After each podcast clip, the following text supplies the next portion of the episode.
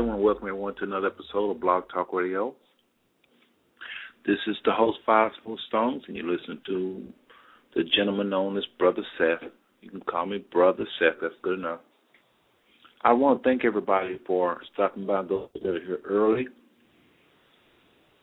Some of you are already in the chat room. Those on the phone lines, thank you for being early. We always appreciate that.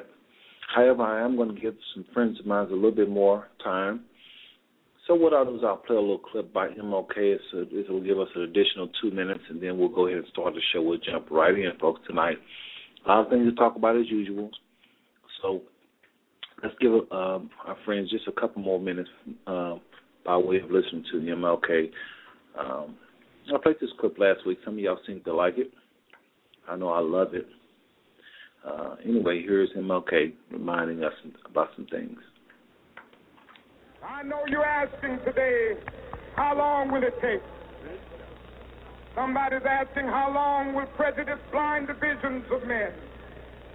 I come to say to you this afternoon, however difficult the moment, yes, sir. however frustrating the hour, it will not be long no, because truth crushed earth will rise again. Yes, sir. How long? Not long. Yes, sir. because no lie can live forever. Yes, sir. How long? Not long. How long? Because you shall reap what you sow. Yes, sir. How long? How not long. How long? Truth forever on the scaffold, wrong forever on the throne. Yes, yes that scaffold sways the future. Yes. Behind the dim unknown standeth God within the shadow, keeping watch above his own. How long? Not long. Because the arc of the moral universe is long, but it bends toward justice. Yes. How long? Not- long. not long. Because mine eyes have seen the glory of the coming of the Lord. Yes. He's trampling out the village where the grapes of wrath are stored. Yes, sir. He's loosed the fateful lightning of his terrible swift sword. Yes, sir. his truth is marching on. Yes, sir. He has sounded forth the trumpet that shall never call retreat. He is sifting out the hearts of men before his judgment seat. Oh, be swift, my soul, to answer him. Be jubilant, my feet. Our God is marching on. Glory, hallelujah. Yes. Glory, hallelujah.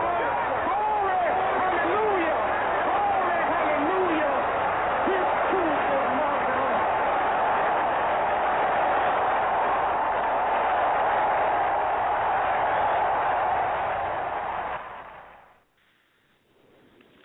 All right, all right. When someone asks a question, well, how long? MLK responds, and I'll say MLK, I probably should be more politically correct and say Martin Luther King Jr. says, not long. Not long. Again, folks, welcome to another episode. This is Five Smooth Stones coming at you. This is the host, and this is the show we have on Tuesdays. Five Smooth Stones offer three different shows a week. On Tuesdays, we have Race Matters. Then on Thursday, y'all excuse me, I'm chewing a little bit. I'm serious, y'all don't pick that up. Then on Thursday, we have New World Order Watch Society, where we talk about what is going on for sure, for sure, in the real world. I mean, the um, not just the natural realm, but we include the spiritual realm. Everybody started with the spiritual Everything I meant to say started out in the spiritual realm. There's nothing that ever hit the planet that didn't start out first in the spiritual realm. Every thought, every concept, every motive, every intangible expression first is spiritual before it becomes natural. And only when we understand the spiritual realm can we understand what happens in the natural. But now what happens in the natural is real and in your face as well. And there is something called a New World Order, a group of men trying to take over the world in an ungodly manner, of Satan. And we just try to get the masses of people to know that in the scheme of things, they are two pawns in the game. The Most High is fulfilling His will, upon various nations that he had said uh, he would judge in the end time. And these men, unaware, are fulfilling the purposes of the Most High. Simple and plain. So we go into that a whole lot deeper than we just did on Thursdays. And then on Sundays, we have right now a family show that when school starts is going to change into another show. Some of y'all are excited about that, I'm sure. Uh, so Sunday shows, which is now devoted to my family, will go into a third topic show. In other words, right now we're dealing with racism on Tuesdays. Thursdays we deal with the New World Order. On Sunday we'll deal with something else. I know it won't be my family, just my family. It'll be extended past just my family. Maybe we'll do a show where all families can get involved or something. Okay, so Sunday should be interesting. All right. So anyway, I'm glad to see everybody. Uh, like I said on time, those of you that are in the chat room already, those of you on the phone lines already. Remember, if you have a question in the chat room, please press. Uh, I mean, please type in your question and put question marks before and after where to stand out, so I'll see it quick because I'm I'm looking back and forth at the phone lines in the chat room and don't always see those questions y'all put out there. So put question marks before and after the question. All right. Before I begin, I always forget a few things, and I'm I'm trying to be more of a professional with doing this little blog. I want to remind everybody that I do not um, close the windows of opportunity for people to give that want to be a blessing to this to, to Five Smooth Stone. Lots of you have expressed, not a lot, but there's been some people that express wanting to give. Please, if you want to, uh, in any way, sponsor one of these shows, nine dollars a month. Anyone, anybody want to say, Brother Seth, I want to be a blessing to you, man. Every week you come on with the truth, and you just want to help out. Please uh, feel free to let me know. Do not send a message to Blog Talk Radio. Send it to my email, Seth Stones. I am in the process of setting up a pay, PayPal account on the website, but right now we don't have that because we're just not about money. I mean, we're just not. Y'all know me. I haven't really been about, but I don't think it's a wise thing. It may be, um, you know, it may look like a humble thing to do, but it's not a wise thing to do. If people want to be a blessing, you should let them be a blessing. So Again, anybody want to sponsor a show or a couple of shows for however long, you can do that. Just call me uh, or email me at Seth, S-E-T-H, Stones at Yahoo. Let me know that, and I will make it happen. All right, we can just do a PayPal account. Now, anybody want to advertise on the show? It's been a while since we had advertising, and we have a lot of people now listening.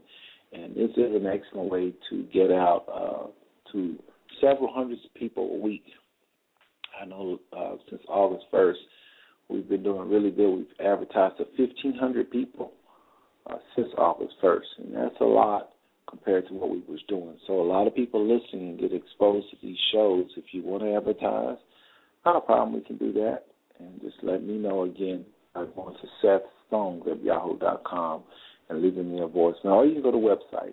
The website that I keep talking about um, on my blog talk radio, we have an additional website. It's at the bottom of the uh, uh, the, the, reminder that was sent to you if you're on Facebook. I sent a message out to everybody at the bottom of the show's description. You just look at listen. If you're looking at listen to the show right now, move to the bottom of the show's description. You'll see a website. Go to their website. Www. dot five smooth stones. Spell it out. No numbers. Five smooth stones. Dot webs W-E-B-S dot webs dot com. Let me repeat, www five smooth stone dot webs dot com, and go there, join the site. Please, if you don't, I'm not. You know how to do with giving, whether or not you give. And I join the site, give us your email or any email address and some screen name you want to use, and you can listen to this show on the site. You can do several things on the site. And I know I haven't had a chance to do a whole lot of site, but I have did go and do several things over the last two weeks, and so there's a few different things uh, on the site. So if you it's been a while since you've been, I want to check it out. We got music now and a bunch of the stuff that we didn't have earlier, uh, uh, intro music that is. So check it out, check it out, check it out, check it out. Okay. please, if nothing else, just join the site where we can have your number and um, your email address, excuse me, and then we can uh, communicate that way. Iron sharpened iron. I know y'all have a lot of things to give me, and I have a lot of things to give y'all with regards to these five topics we talk about all the time that we call five smooth stones. Okay, so please do that. Also, my library, library is on the front page, the blogtalkradio.com slash five underscore, that's the number five, number five underscore smooth underscore.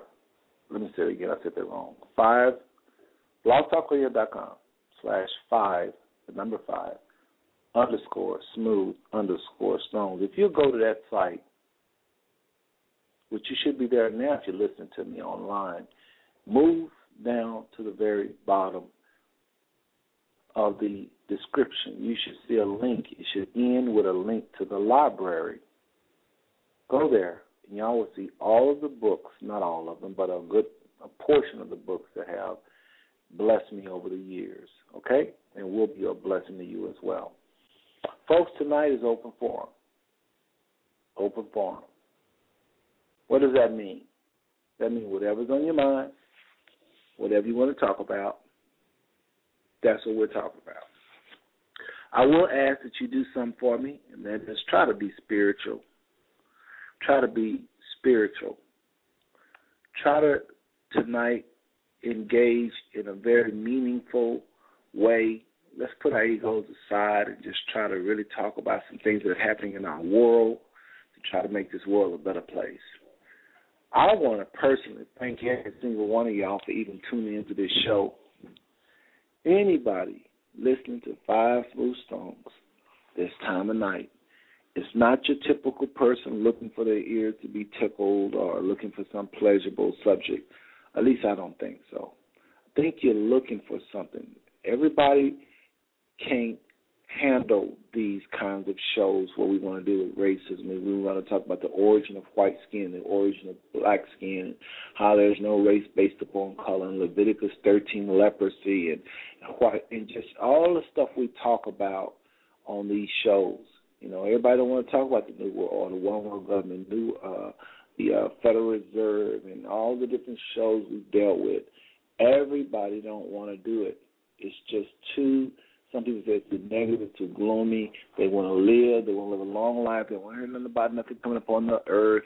They don't want to hear nothing about no evils. They just want to know and believe that man, mankind is good, uh, that they mean well in the end, that we're going to win against all the ills of society. They just really want to hear any problems.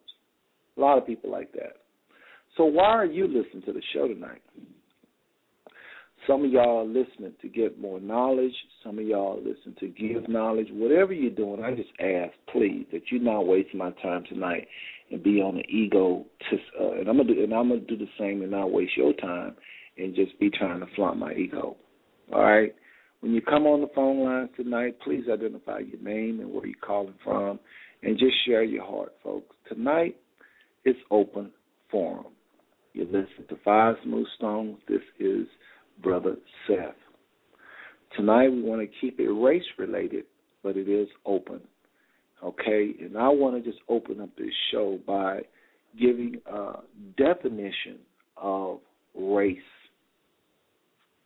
Open up the show by giving a definition of this popular word that we use called race.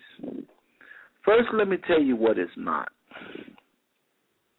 Well, how do I know? I know because everything I talk about on this show is what I call Bible based. What is Bible based? If ancient books don't record, um, let me just say it another way. I look for people that have lived before me books that was wrote before me. I think when you're looking for truth, and again, we, we're asking the question, what is a race? What is a race? But I want to lay some, a foundation about truth first. Okay? we're asking the question, what is a race? In order for somebody to be a racist, or, in, or either for us to deal with racism, we got to first know what is race. I mean, you know. Now, if I um, just go to the dictionary, yeah, that's a pretty common place to go to and try to um, get some knowledge. I'll go to the dictionary right now and I type in the word race, which I'm doing it as I speak. All right, this is what it says. Just so y'all know, I'm not making this up, and I really am looking at the definition of race. I'm gonna do something. I'm gonna, I'm gonna let y'all hear, because you know when you go to dictionary.com, you can now get it, get the word spoken. Race. Did you hear that? This is what my computer. This is what uh, it says when I type on the word race. Listen. Race. Race. Race. Okay, so you know I'm at that site. I'm not making this up because that is the way you can get it said to you. All right, it says a contest of speed, as in running, riding, driving, sailing. That's really the truth. Tell you the truth. Number two definition says races, a series of races, usually of horses, dogs. That's very true. But we're trying to get to race based upon uh, skin color. So let's go down to definition number three. Any contest of competition, especially to achieve superiority, the arms race, the presidential race. Okay, that's very true. Now you're going to understand more why we use it uh, based upon skin color, because it truly is about a race. Definition number four, according to uh, www.dictionaryreference.com. Number four definition is urgent need, responsibility, effort, etc. As when time is short or a solution is imperative, the race to find an effective vaccine. All right, definition number five onward movement, an onward or regular course. All right? Now, watch this. I'm not going to read all of these because, make the long story short, race as a verb is going to always relate to uh, sports or some of the things I just mentioned. Race as a noun. Watch this. Race as a noun says a group of persons related by descent or hereditary or heredity, excuse me. A group of persons related by common descent or heredity. Number two, a population so related. Number three, according to anthropology, any of the traditional divisions of humankind, the commonest being the Caucasian, Mongoloid, Negroid, characterized by supposedly distinctive and universal physical characteristics no longer in technical use. All right, one more time. This is the anthropology definition of the word race. Any of the traditional divisions of humankind. Now, notice they're saying dividing, divisions, dividing of humankind. Who authorized mankind to divide race based upon color? This is just people that seizing the power to define and they have defined people based upon skin color. Nowhere does it say in any Bible reference or any type of ancient historical records. This is just Europeans seizing the power to define, and they have re have created a concept that the Most High never acknowledged. Do we have to acknowledge it? Should we acknowledge it? I know we put online applications. We're always filling out forms that we have to uh, pick pick a pick a spot we have to pick a place. We have to pick a box. We have to put ourselves in some type of um, divisiveness with regards to so-called race. So one more time, anthropology definition: any of the traditional divisions of humankind, the commonness being the Caucasian, Mongoloid, Negroid characteristics by supposedly distinctive and universal physical characteristics, no longer in technical use. And then B, that was A. B says an, an arbitrary classification of modern human, sometimes especially formed based on any or a combination of various physical characteristics, like skin, uh, color, facial form, eye shape, and now frequently based on such genetic marker, markers as blood groups. One more time, an arbitrarily an arbitrary classification of modern humans sometimes, especially formally, based on any or a combination of various physical characteristics as skin color, facial form, eye shape, and now frequently based on such genetic markings as blood groups. That was B. Here is C. A human population, particularly, excuse me, a human po- population partially isolated reproductively from other populations whose members share a greater degree of physical and genetic similarity with one another, uh, which which another. Let me, let me just start over here. A human population partially isolated reproductively from other populations whose members share a greater degree of physical and genetic similarity with one another than with other humans. Okay? And then for the fourth definition, it says a group of tribes of people forming an ethnic stock. Uh, example: the Slavic, the Slavic race, the Slavic race. Okay, again, a group of tribes of people forming an ethnic stock. An example: the Slavic race.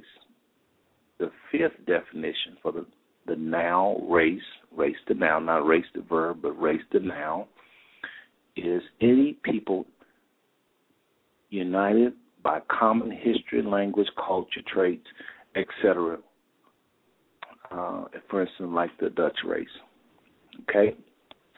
So as you see, according to dictionary.com, uh, they have they, whoever formed the dictionary, have seized the power to define and creating something called race based upon color. You've heard things, um, uh, words like ethnic stock. You've heard the last thing I read was any people united by common history, language, culture, traits, and for instance, Dutch race.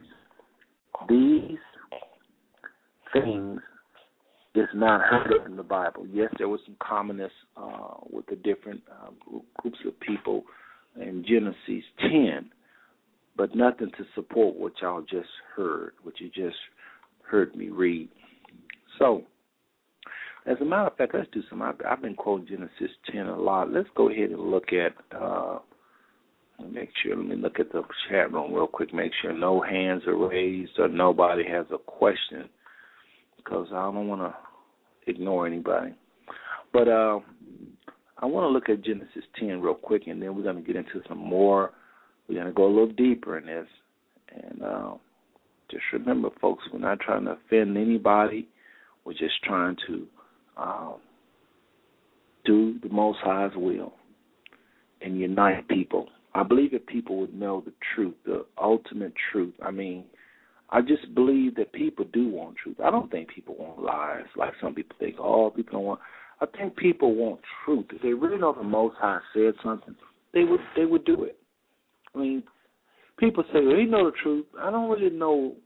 You know, my wife got this saying: if you know something, if you really know know it, it'll change you. If you ain't changed, you really don't know it. You might say you know a thing. You might have once knew it, and when you knew it, it changed it. But then you forget it, and you still know it in your head. You don't know it in your spirit, and so you're no longer acting a certain way. She believes that when you know something, you can't help but to change.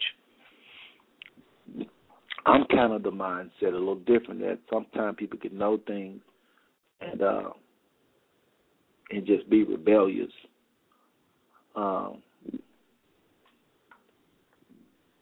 but I, I mean, I, I shouldn't say I'm on the mindset. I'm I, I'm wrestling with that thought still because I do believe that you can know something in your spirit and know something in your head, two different experiences. How many times you've heard something all your life, and then one day you you go, "Wow, oh, now I get it." You you're thinking to yourself, "Wait a minute, I've been knowing this for eons. Why am I excited over something I've been hearing for 20 years? Because you never knew it in your spirit. Two different experiences. Two different experiences. So tonight, folks, we're trying to we're going to talk about some race-related bunch of stuff, and it may be offensive to some black people, maybe it's offensive to some Hispanics, maybe offensive to some so-called white people. Now, all these names like Hispanic, black, white, Mexican. Mexican is actually more more uh, politically correct according to the scriptures. At least it's regional based than something like black and white. They don't have a. There's not a region connected to it. You'll see. In Genesis 10, if you have, I know this is not necessarily a Bible study, but if you, you everybody would please quickly, quickly, quickly, if you got a Bible, grab it. You got to see this. I'm telling you, you you got to see this. You got to see Genesis 10.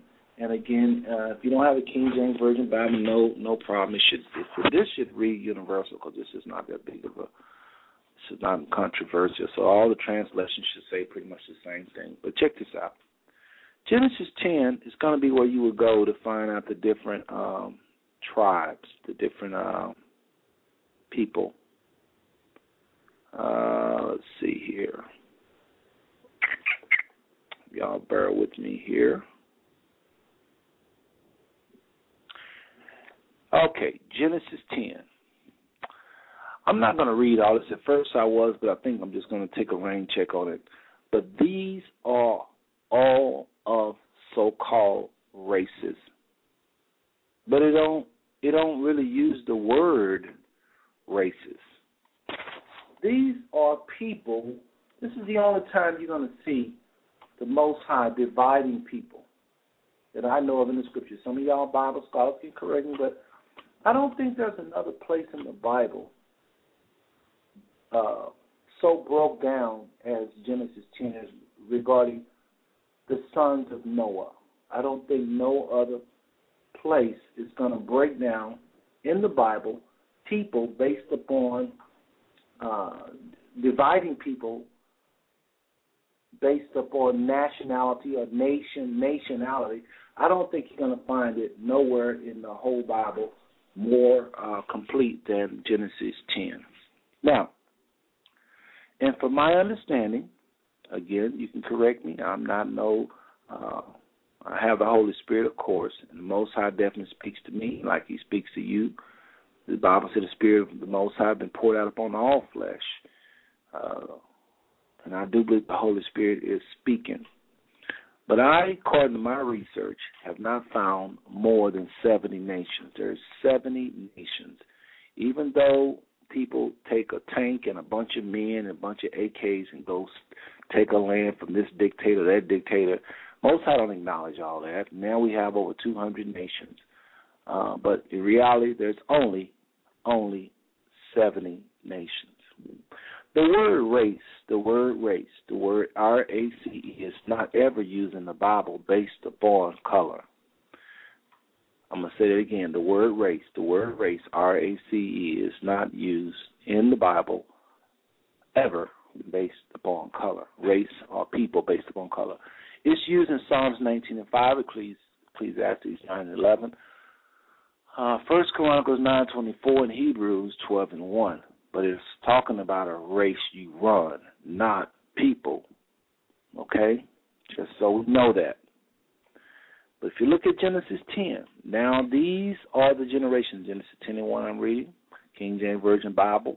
Now these are the generation of the sons of Noah, Shem, Ham, and Japheth. There was no J in the Hebrew, so we know that that was Japheth. So it'll read like this. Now these are the sons, excuse me. Now these are the generations, generations of the sons of Noah. Shem, or some people say Sham, Ham, and Japheth, which we know to be Japheth. And unto them were sons born after the flood. And unto them were sons born after the flood. Japheth, which some people erroneously believe is the father of the white race, which is ludicrous. It's not. I'm not saying people are stupid, but Japheth was a very dark skinned man. Noah was a very dark skinned man. Shem was a very dark skinned man. Ham was a very dark skinned man. Noah and his three sons were all people from the dust of the earth. I have proof. Watch this. The sons of Japheth or Japheth was Gomer, Magog, Madai, Yavin, not Javan, but Yavin, and Tubal, Meshech, and Tyrus. Okay, that was the sons of Japheth or Japheth.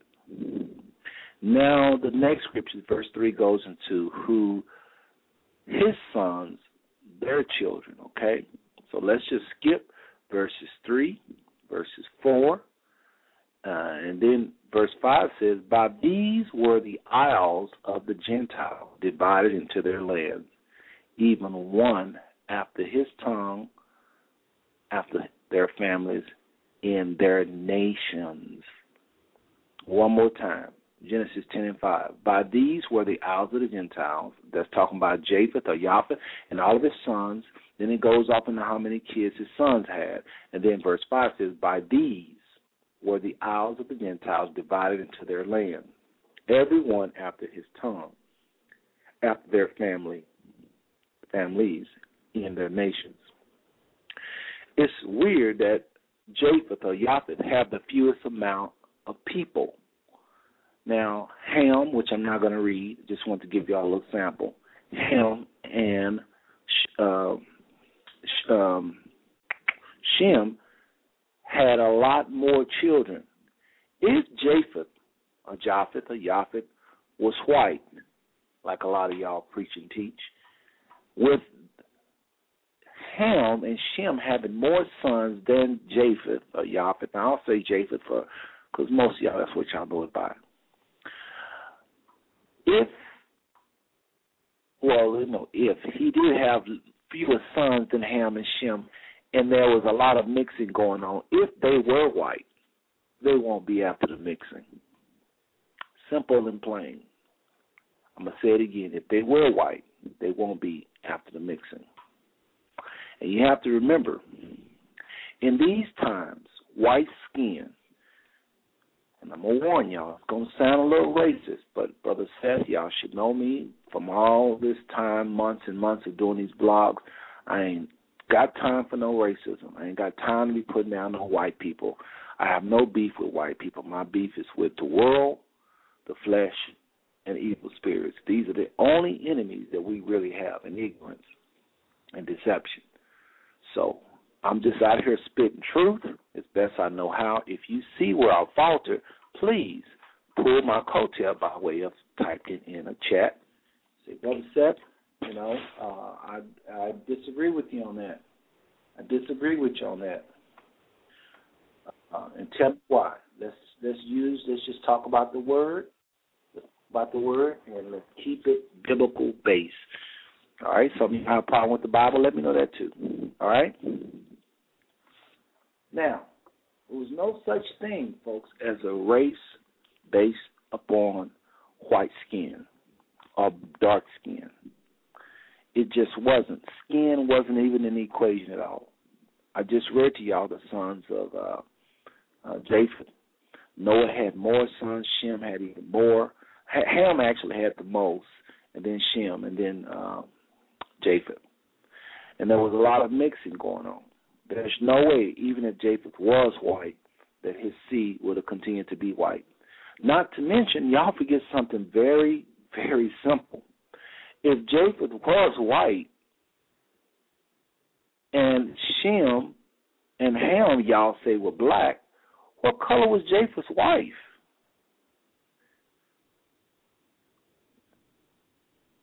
Then what color, what was the hue what was the skin description of Japheth? White. Wife. Because if she was a black woman, and they had children, that children would cease to have been white, and you would end the white race right there. It just don't make sense. We need to quit forcing this extra plate at the table. White skin, white skin has its origins in albinoism and vitiligo. White skin has its origin from people of color. It's people with hue, with pigmentation. Most High said, I'll make men out of the dust of the earth. I don't know why we don't think that that dust that we look at every day has absolutely nothing to do with brown skin. How we can be so foolish and be so full of self hatred to look at a planet that's basically 90%, well, not counting the water now, I'm talking about the land. It's, it seems like, what, 70% brown and the rest green? I mean, there's a lot of brown. For us to look at that brown and not associate that with the brown we see in the mirror is crazy. And I've said this before, I'm going to say it again tonight. I love all people. I say that more than anybody on Blog Talk Radio. I know I do. I say that more than anybody on Blog Talk Radio. As much as I love all people, you can look outside your window and you will see all kind of stuff that look like dark skinned people or what we call today black people. The whole planet look like them. But you can look out your window and look out somebody else's window and look out the windows of the world and and look at the fly all over the world, you will never ever see any dust, any dirt, any sand anywhere looking like white skin. I'm to say that again. You can fly all over the world. You can look wherever your heart desires you to look. You will never see any place, anywhere, the color of white skin. Now, is that points for the black man? No, I'm bigger than that. Don't belittle this. I'm so much above that, far eons away from that. This is not a time for black people to celebrate. The only thing black people can do, so called black people, is just understand that there is value to what others have lied and tried to say has no value. That's all I want us to get out of this. The Most High, for whatever reason, people, made his business to create his man from the dust of the earth and then said everything was to reproduce after his kind. Now I want to take a little short break here and say something because I know a lot of people, a lot of my friends that are Bible scholars say this very often. Brother Seth, suppose you're right. Suppose the, the Most High reached down, got that clay, and literally formed us. And you're right, we were made directly from that brown dirt, and that's why we're brown. That's why when we die, everything goes back to the brown color. What has got to do with life? What has got to do with my bills? What has got to do with my kids got to go to school next week? What has got to do with my bill is going to be late? on time, or whatever. My husband, my job, the stress I feel, the movie I'm looking at. You're talking about something that don't matter. Let me tell you something, my friends. This revelation is so badly needed right behind you need oxygen because self hate is causing brown skinned people every day to take away folks from the planet where they can't get their next breath because of this self hate. I know it sounds kind of extreme. Somebody don't like their skin color and they go kill somebody. No, it's not quite that simple. People that rule our world don't understand who we are as a people. And they listen to other people that do know who we are, that's full of anger and jealousy and malice towards the Most High, and they tell these wicked lies about this people all over the world because they don't understand why the Most High would chose them. not necessarily chose them based upon skin color. Just why the Most High would make his man out of the brownness of the earth. And it's because all their life they've been taught that white is right. They've been taught that white should rule. They've been taught you're better than those guys down the street. They've been taught all of these wicked things, and then when truth come around, they are so high on their horse, and the fall from where they're at to reality is so great, they just cannot bring themselves to believe this truth. So they're mad at the Most High. They have bitterness against the Most High, and they darn sure have bitterness against this people because they feel like the Most High, some kind of way, is dissing them because He didn't make man first from white dirt, or you know, He didn't make man first white. This is called white supremacy. It's just one of the many lies that powerful white people put out there to derail a whole planet.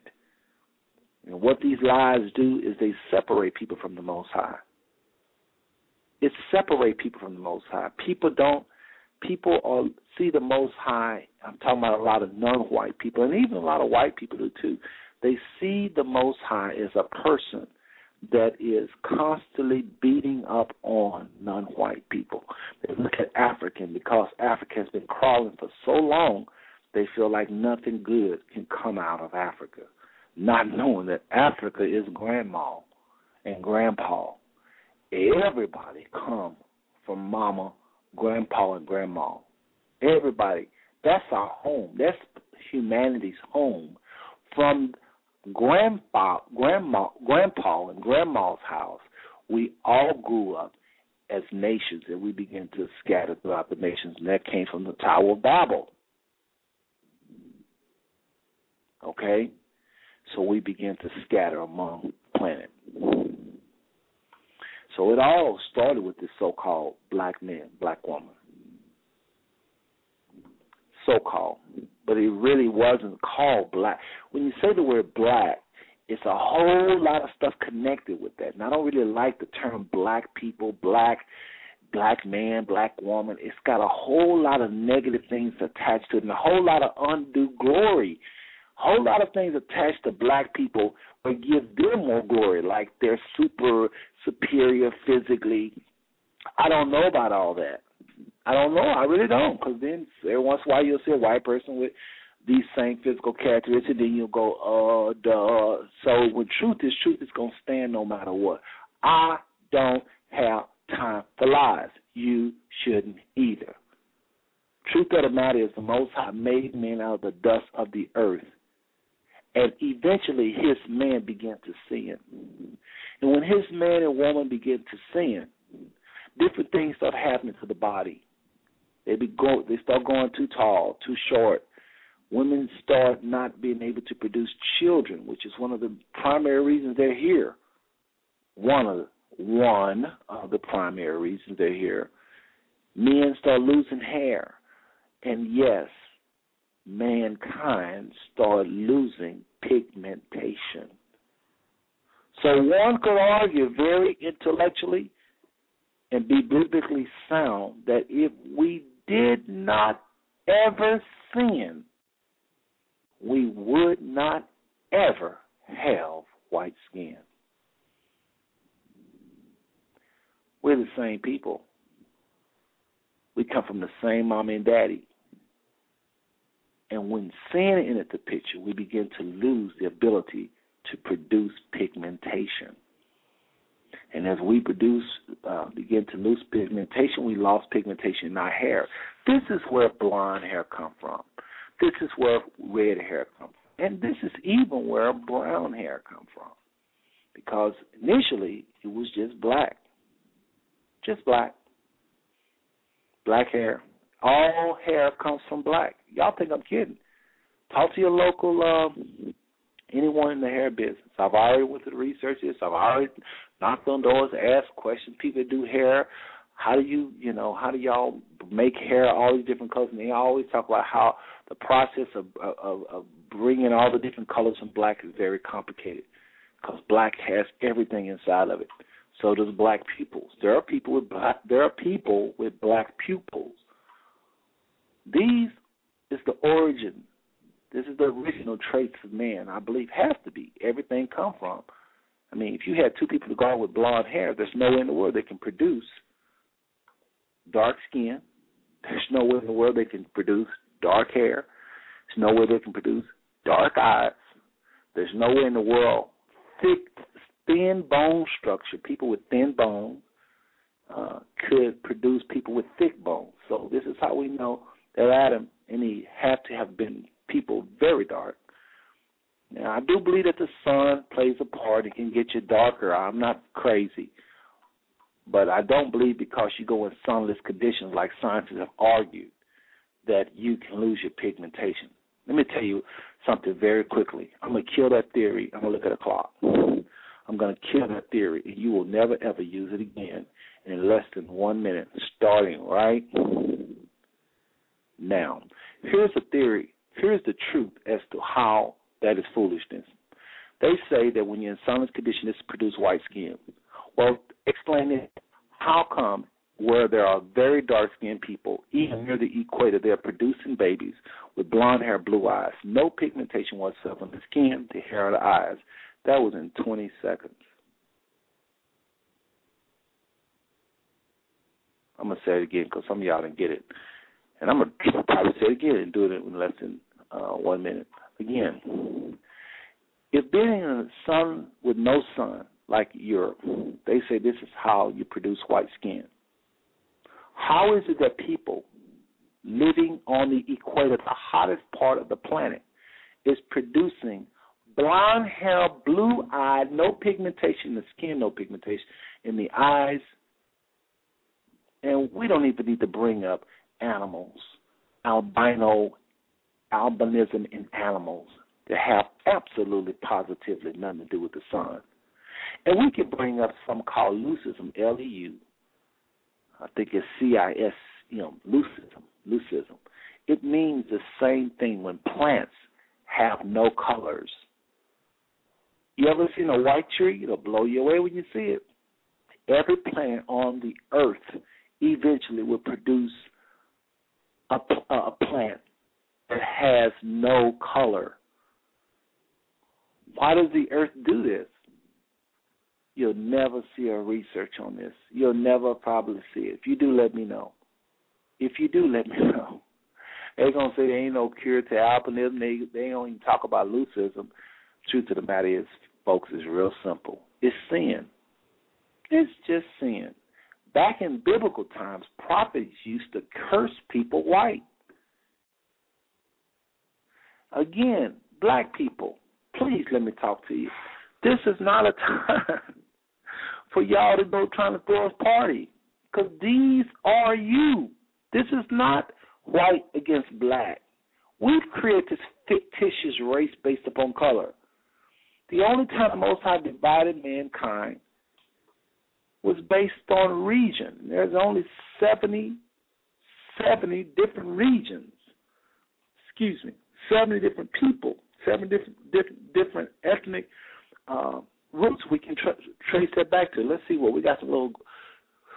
Someone made a comment in the um, chat room. Rick from Newcastle.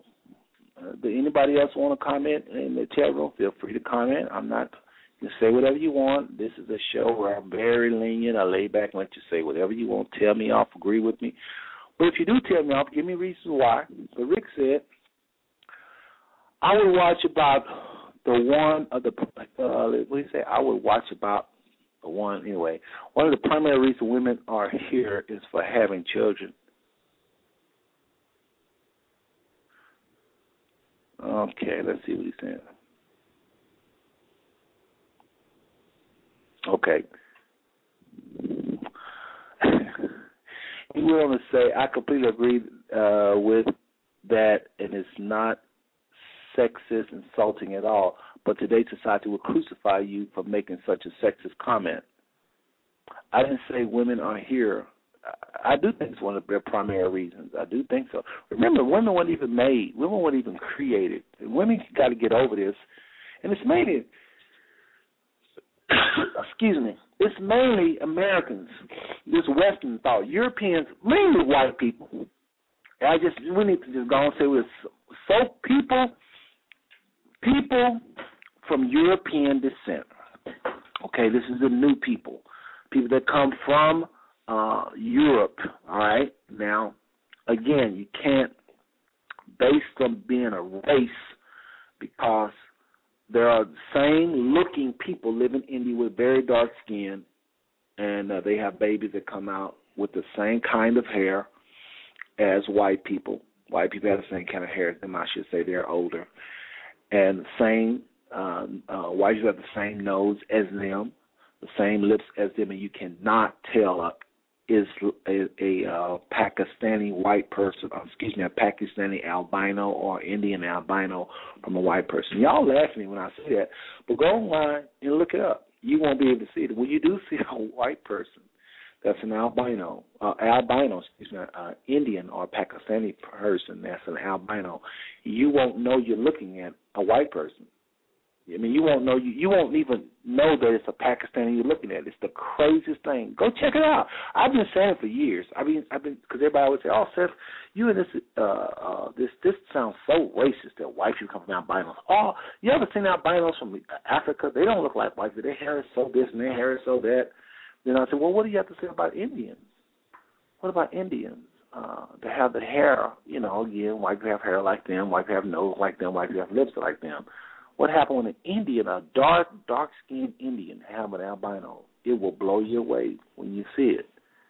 You will be trying to email me I mean like everybody else. There is none. There is no albino Indian Pakistani people. When you find them, you won't know you found them because you're looking at a white person, and that is them. I did something funny. I put pictures. I'll go back into the archives of Smooth Stone, look at the uh, the leprosy, the teachings on leprosy. I do believe albinoism and vitiligo is a type, one type, a type, one type of Bible leprosy, not this thing we call leprosy today. And I know a lot of y'all tripping on that, and I, I haven't forgot about Rick from Newcastle comment. I'm gonna get back to that in a second, but those of y'all because I, I always invite a lot of Christians to listen. When they hear leprosy, they mind go, oh, they number swords and all this. Again, I'm not going to spend a lot of time on this because I'm going to spend months talking about this. I'm going to say this real quick. In Leviticus 13 and 13, it talks about leprosy. And whatever it is, you say it's swords, I say it's white skin. The Bible says when you're covered from head to toe with whatever it is, then and only then are you clean. Clean mean accepted it don't have nothing to do with soap water and, and soap and water. Clean mean accepted. In the Old Testament, the word clean, as far as the priest and uh, uh, being accepted and so forth, it meant the word clean mean accepted. Okay, it's like when a woman they say, uh, if the Israelites see a dead person, they are unclean until the evening. If they just see a dead person, they cannot deal with no affairs of the temple until the evenings of the next day. So that's what this word clean means. It says when uh, when you cover from head to toe, Leviticus 13 and 13 talks about when you cover from head to toe with leprosy, this type of leprosy, it say you you're when it's all turned white, then you're clean. So if leprosy is sores and all that, how much sense would it make when the Most High say you're not clean when you have one sore, you're clean when you got thousands of them. It's all over your whole body. So it goes to show you what you're talking about don't make sense at all. Leprosy, a type of leprosy, one type of leprosy, was nothing more than white skin. In the Old Testament people, white skin was a type, a plague. It was not a disease we are not talking about no. We're talking about a plague. We're talking about a person that just simply loses their pigmentation, causing much embarrassment and, and much rejection in that society. That all it was. The people was to holler to the public. Lepers in the Bible times was to cry out unclean, not because they had germs. Everybody say that. They lie and say that. No, they was declaring unclean, saying unaccepted I'm not supposed to mingle with people. Don't come and mingle with me. I've been put out of the camp. I'm unaccepted. Israelites, some of y'all are priests, and you're supposed to do a certain thing with people, and you're supposed to do this. Don't come near me. I'm I can't mingle with you. I know that sounds real, real, real, real crazy. And I've been trying my best to explain it away and run from this teaching because I first heard, I thought it was the most racist thing I ever heard. And I began to research and try to prove it wrong. My friend, why don't you do the same? And when you find it to be wrong, let me know. It'll be good news to me and I can preach something else. But I'm telling you, in Bible times, leprosy, a type of leprosy, one type of leprosy was white skin. So this all ties into the subject of racism. No such thing as white people. No such thing as black people. It's just people with different skin pigmentation. The good news, folks, is Christ has come. Christ have come. Christ have come. Christ have come. And none of this matters. So, brother says, why are you talking about it? I'm talking about it, and none of it matters in terms of of of how the Father looks at you. Whether or not you can approach the holy things, like in the biblical times, yes, it did matter. But in the uh, since Christ, none of this matters. Now it's all about the Spirit. But we need to know this history because people with this dark skin have been told and brainwashed that they and it is cursed. People with dark skin, brown color people with pigmentation, is trying to used to be worse than it is now was trying to be white, trying to be something other. And I think to look at that Bible from now on, listener, and just to think that from Genesis to Revelations, I mean Genesis to maps, is full of dust colored people that possibly look like your uncle, your talking aunt, your father, but a little shorter. Had a guy one time tell me this. He said, Seth, man, it don't really make me no difference what color they were. I say, I hear you. It make, I'm serious, it don't make no difference to me, man.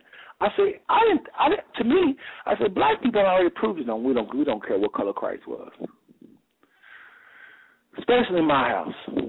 I know in everybody else's house, but my house, my mama had all kinds of images of, of, of white Jesus. And it didn't make us no difference. We worshiped, we went to church every day, didn't have no problem. Black folks had no problem. Some of us, some of y'all still hang up these images. So we've proven over and over and over for many, many years that we could care less. We're more interested in what he did. We're more interested in why he came. We're more interested in what he offers. Black people have proven that. But you know who have not proven that yet? is so-called white people, those in power especially, that have went around the whole world to make sure every page that's printed with the image of the Messiah looks like a blonde hair, blue-eyed person. Y'all better listen to me tonight. I, Brother Seth, your brother Seth, have been called to teach on this and other things. This is one of the five smooth stones. I'm not playing. The enemy ain't playing. He is trying to derail a whole people. He's got our kids so full of self hate.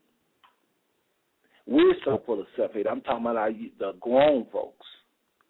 And our society definitely disrespects the people of color, which is ran by uh, people that have very little pigmentation. Dr. Jewel Pookrum, write this name down, please. Dr. Jewel Pookrum. I'm going to type her name in the chat room right now. Dr. Jewel Pookrum. Dr. Jewel Pookrum. Her name is, I'm typing it right now for those in the chat room.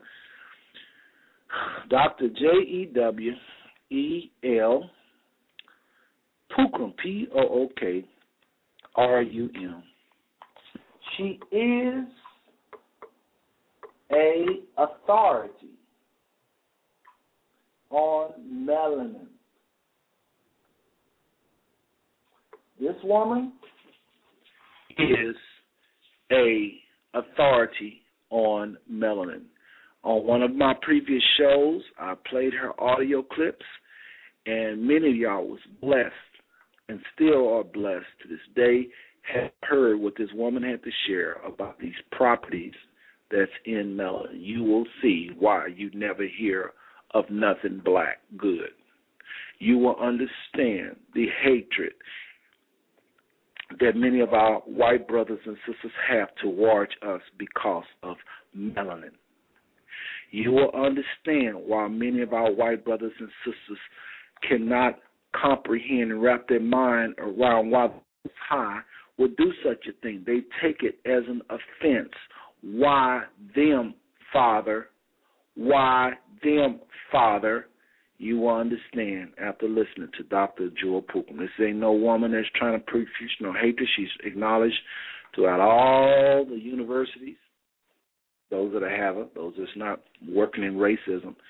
The woman is just straight about science, and uh, a melanin is to hear the things she talk about these different experiments they did with melanin. It, it just sounds like the woman making it up.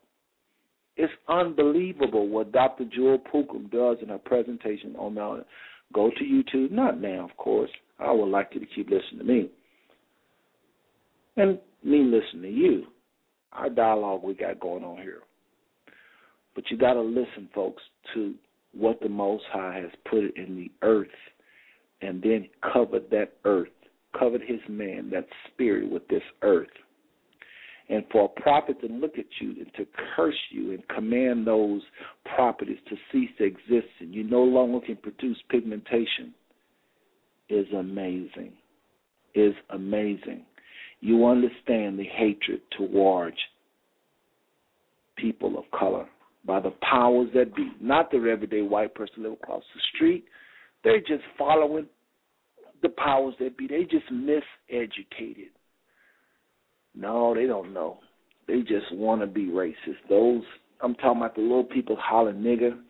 Yeah, Ku Klux Klan. Yeah, yeah, they racist. They put people to death on them. They sure do. That's racism, but no, the real racism is people that know who we are they know exactly what Dr. Jewel Pookrum is saying because they have the kind of money to pay scientists to find out and see if the things she say be true. And those scientists come back and tell a boss, yes, it is true.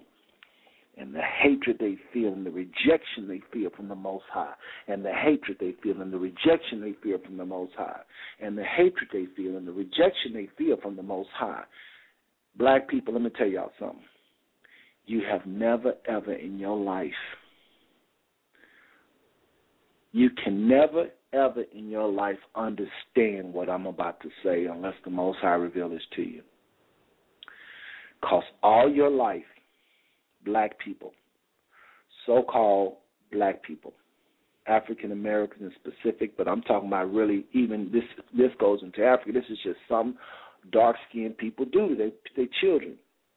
We all have this connection with the Most High we we are told that we're going through this pain and processes because of who we are as a people, and that has humbled a lot of us and made us draw nigh to this being. I can't say all white people don't understand. There are some white that do understand. There's some black folk that probably don't have a clue what I'm saying. That I, but I think the vast majority of, of people of color can understand what I'm saying. The vast majority of people that call themselves white don't understand. I know what I'm talking about. In my world, at least, this has been my experience when you are dark skinned people, you go through some times on this planet because of the hatred and all the lies that I've been talking about tonight.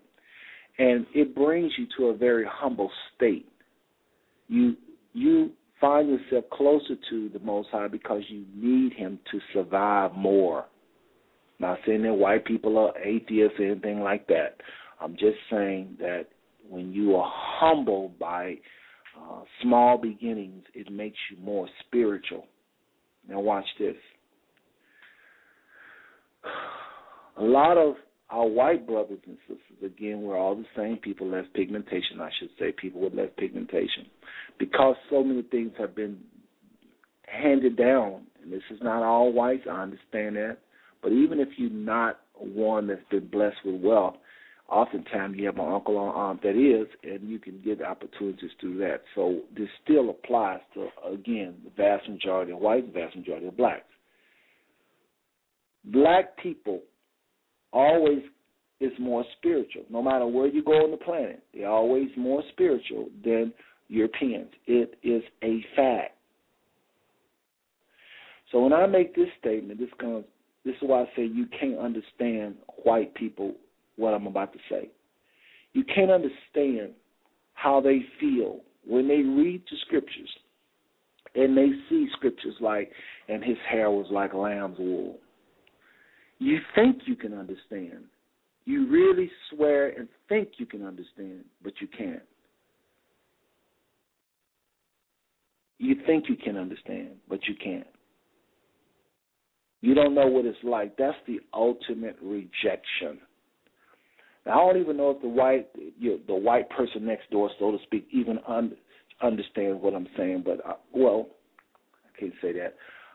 I can say this: when you read the Bible, and everybody you come across, every description you ever see in the Bible is about people of color, yeah, you try to make a little thing about the red skin, but that don't hold water. You know, black people in Africa is red as I don't know what. There's red dirt in Atlanta, Georgia, and in all parts of the United States, and that red dirt more, look more like people of color than do anybody white blushing. So that don't hold water about a Adam was red and all that that the Klan try to say. You know those people with dark skin.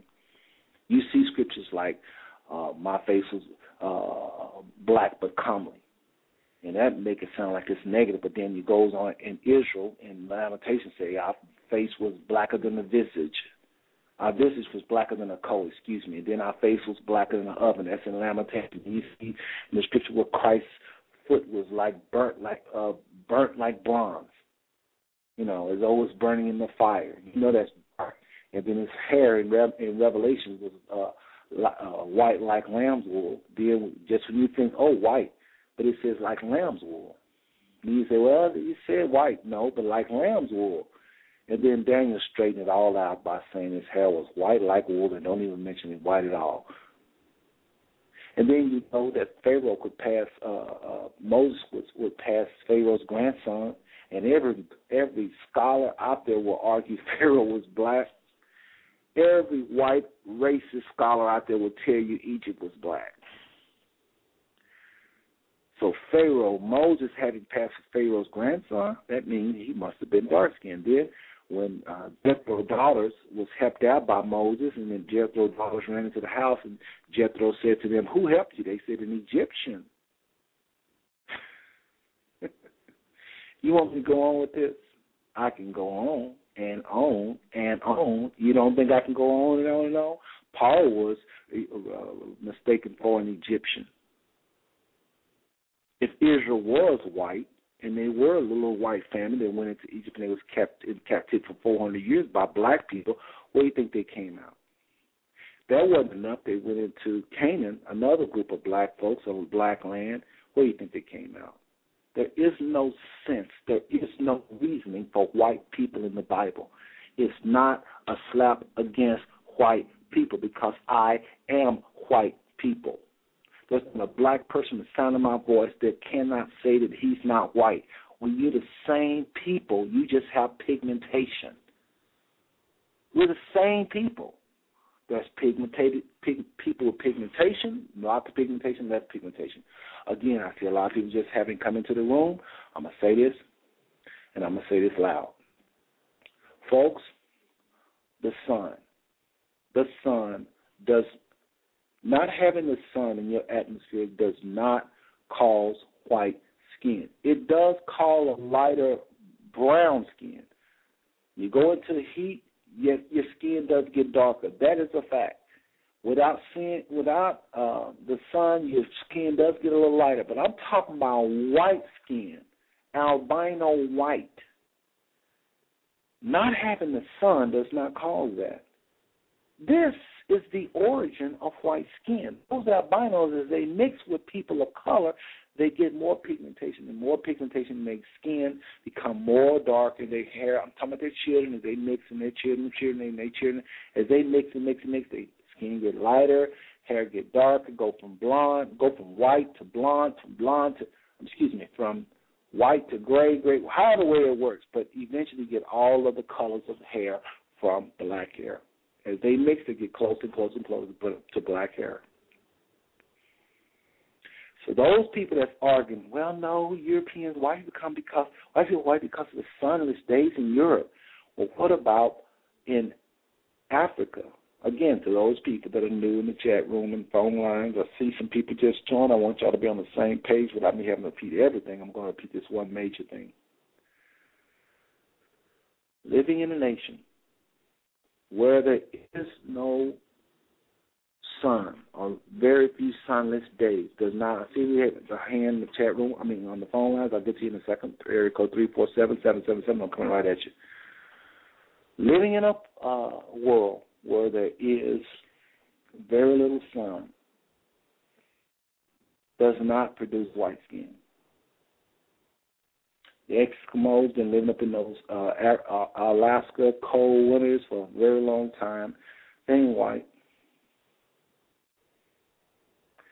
What about the Grimaldis? The what? The Grimaldis. The what? The Grimaldis. These are people, black skinned people, dark skinned people that lived in Europe prior to white people. What about them? You know black, white people are not the indigenous people of anywhere on the planet? Brother, I'm white and I got an attitude. You can't have an attitude because I'm just as white as you are. I'm just, I just have pigmentation. I have what the Most High gave His man in the garden. However, you may have a full head of hair, which the Most High gave His man in the garden, and I'm lacking in that area. You may have this, I may not have that. You may have this, you may have lots of things genetically that I don't have. Doctors say if I need a heart or a lung, chances are your heart or lung might be even a better fit than my own brothers and sisters in some cases. So I'm not one to lord over you because I have pigmentation, because in some area I don't have this, I don't have that. And we both die in the end. We don't see life without death like the Most High made his man. So with man sin, he lost the ability to live forever. He lost the ability. He, he grew too tall, grew too short, grew too fat. Women stopped having babies. All types of weird things happen to our bodies. This is not a show Please don't come on here and waste my time trying to defend your little group. White power, black power, yo, brother, you give it to the white man. Yeah, don't waste my time with that. I don't need it. It's not my truth. I didn't make myself what I am. You didn't make yourself what you are. Let's go to the phone line and see if this brother and sister have a question or comment for us. Eric code three four seven seven seven seven. Go ahead with your question or comment, please. Hey, how are you, bro? I'm doing all right. Good. Well, um, very interesting show. I wanted to add that the foundation of many philosophies are um, Eurocentric. Um, our people had spirituality before uh, the other groups came in and imperialized. The other groups being Saudi Arabian and uh, the British, the French, etc. So what has happened is that much, of, and my parents are very similar.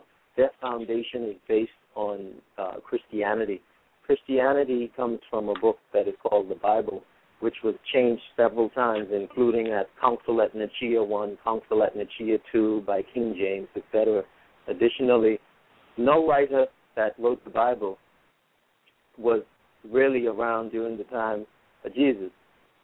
These were people years later that wrote the Bible based on their understanding. Um, now, hold, hold, I, hold, I on, just, hold on, hold on, hold on, hold on, man.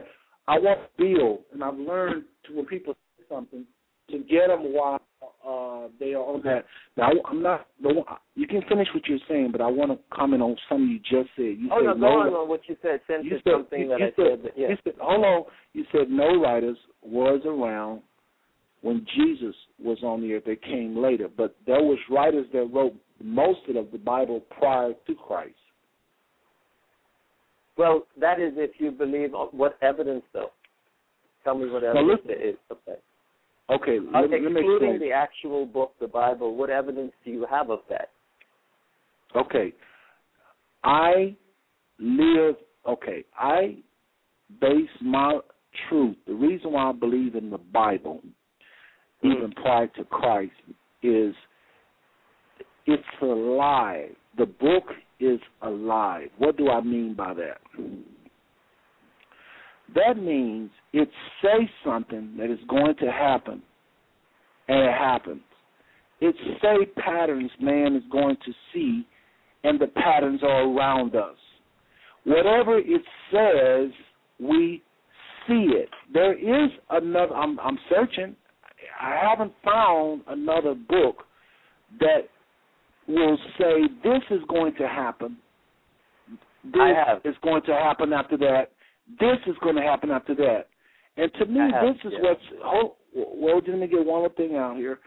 The thing that separates the Bible from the other books and other religions is the lifeness of it. It, it. In other words, like the whole revelation about the Israelites. Here we are, African Americans, so-called African Americans. We don't even know anything about. Most of us don't even know what the Bible says that Israel will go through as a people. We're living out every single one of those prof- prophecies. Now, somebody said, "Well, the white man behind it, he's tricked y'all. He's this, he's that." Okay, well, how you gonna get 40 million people to be a part of your deception? How you gonna get 40 million people to act out the scriptures? This is what no Egyptologist, this is what no Hindu, this is what none of the religions I've looked into can explain. Nobody can explain how is it that these African Americans and other people across the planet, they're nothing more than one of their other tribes, one of the 12 tribes, they're living uniquely these prophecies, and everybody on the planet, all these other people, is not. How is that? How do you get Well, I can people all yeah, I- over the planet? Go ahead, go ahead. I, I realize that even though I appreciate the feedback that you just gave, you still didn't answer the question. What evidence have you seen that any book of the Bible was written by somebody that supposedly knew Jesus, excluding using the Bible as the evidence? What empirical, hardcore evidence do you have? My my hardcore evidence that anybody can have is the same hardcore evidence you have that I'm on this line. I'm alive. You ask me something, I respond. So nobody can debate with you after you hang up and say, "Well, that guy wasn't alive." Well, how do you know that you see some wrote? You talk with me. I Yeah, walk with yeah. them. Uh, listen, homie. What I'm saying is, brother, I've had the gifts of the Spirit to operate in my life. I I talk to evil spirits. Well, no other book I know address evil spirits, but I actually engage with evil spirits. I can tell you some stories. You just you you would just hang up and say, "Oh, this guy's crazy," but unfortunately, they really did happen. And guess what book discussed these incidents? There are people, my brother, that are having experiences that don't even believe in the Bible. And when you when they tell you their experience, you're gonna swear if they don't say if they don't tell you, you'll swear oh you believe in the Bible. But then they're gonna turn around and say, Well, I'm an atheist. But I had something talk to me. I had a voice talk to me. I heard I heard my, you know, my house was shaking. They have all types of experiences that reflects and mirror things that the Bible say was to happen. No other religion I know addresses all of this. And until that happened, they're just somebody else talking in line to be believed. That's my proof. My proof is it's alive. How do I know? I have as much proof as the Bible is real as I have as you on the line. As far as I know, you a myth, and I'm not really talking to you. I'm talking to wires or something. I don't even. I mean, it's more real than you are. That's my proof. I'm answering your question. My question is, it's alive. It's real. The prophecies come true. The people are living it out. Our world, our planet, everything make more sense when you look at the scriptures. Now, do I think the scriptures been tampered with? You probably to go there. Yes. Do I think there's books missing in the Bible? Yes. But you ever ask, you ever ask yourself this question? Why the Bible? Why the Bible been so tampered with? Why the Bible's been picked on so? You ever wonder why the Quran and a lot of other books have not been done such? That should answer your own question. Well, well, actually, I don't think the Quran is an accurate account that's spiritual either. So that would disprove your point. See, God can create atoms and planets and galaxies, but we are led to believe that the Creator cannot write a book, and it's not really just a logical position. The only original book is called deoxyribonucleic acid, which is DNA. That no one has been able to tamper with. They're trying to experiment, do things extracting from DNA but they can't replace DNA. Uh, I just wanted to add that because I enjoy hearing you, and I think you have a wonderful spirit, and I just think it's good for us all to, you know, communicate and say our points of view and continue to, you know, meditate and grow and, and find more spirituality. I do appreciate Well, well, this opportunity, Greg. Well, let me let me ask you a question before you run. First of all, what was your name and where you calling from? Jay, Jay in New York. Jay in New York. You said the ultimate, uh, the um, how can I word it? You said you believe more in DNA than you do any of these books, right? Yes, that's correct. Okay. Now, I want to caution you about DNA because there's a problem. I don't know if you know, have been hearing, but DNA is very much political. Okay? DNA is science, and the Bible is science. This is one of the things that I don't agree with everything Elijah Muhammad said, but one thing he argued very heavy, and uh, other people have came and argued. I don't know if they argued as strong as Elijah Muhammad did, but Elijah Muhammad used to talk all the time how a a true religion is going to line up with science. It's going to line up with science. I don't know if you know that, but there's a lot of scientists that have went a lot of scientists. I'm not going to even give you a name because there's so many of them. But type in Google scientists, uh, science that agree, uh, that agree with creation, science that agree with creation. You'll see a whole slew of people that use the very because all DNA is is science. You just can't say DNA. You got to say science. Science lines up with religion. Oh, I shouldn't say religion. Science lines up with the Bible. It does. And science is a baby because men are babies. It's only as big as your top science. Who's the top science right now? Is it Stephen? I mean, who's the top science right now? You said that You science is a baby? Yeah, science is a baby. I'm talking about science that we know today because we get it from man. We we we can only wait on man to grow up mentally, and then the science grow mentally. We are as we as as as proud as we are and as technical as we are. We can't figure out the pyramids. We can't figure out it, it, from every time we learn something. There's some mystery we don't know that comes along with it. We But, are yeah, I agree hold, hold, hold on, hold on, hold on. Science Okay. is as big science is as progressive and as high tech and as forward and as whatever words I can think of it is as progressive as your top science scientists on the planet. That's it. Whereas spirituality, spirituality is so trillion times bigger than science. I mean, it's so many things that happen in spirit. Like for instance, for instance, you mentioned DNA, right? Now, Yeah. there, there are. Tell me the DNA on love. Tell me the DNA on love. The DNA on love? Yeah, do love exist? Well, here's what I can say about that. Uh, to tie DNA into love, it may be possible. I don't know of a way. That wasn't my point. My point was that it's almost like asking me to sh- show the DNA on sex or the DNA on, you know, uh, certain emotions. Science is as old as spirituality because there would be no planets, no galaxies, no molecules without science. I think you're confusing scientists with science, just like saying water. Water is not a baby, nor is science. Water has been on the planet for, you know, eons. Um, that's why I keep saying that DNA is the oldest publication because it's a publication. It's just not in traditional form. It's not in stone or bricks or papyrus, but it was put in us by the Creator. So we have a Creator that made the galaxies and the atoms, and made the Earth and made humans. But then we have humans that were reflecting and meditating and thought they were writing on behalf of the Creator. And the Creator doesn't need anyone to write for it. In fact, God comes from the Germanic language, and the etymology of God itself, if you look it up, is pagan. God originally wasn't a man. God originally was neuter. It had no sex. Well, well, when Europeans God- got involved, they changed it to a white male system. That's why we see everything white and male. And even Jesus Christ himself comes from Horus. Horus was simply a deity in the sky. The Egyptians didn't think that Horus was a living, breathing person. You know.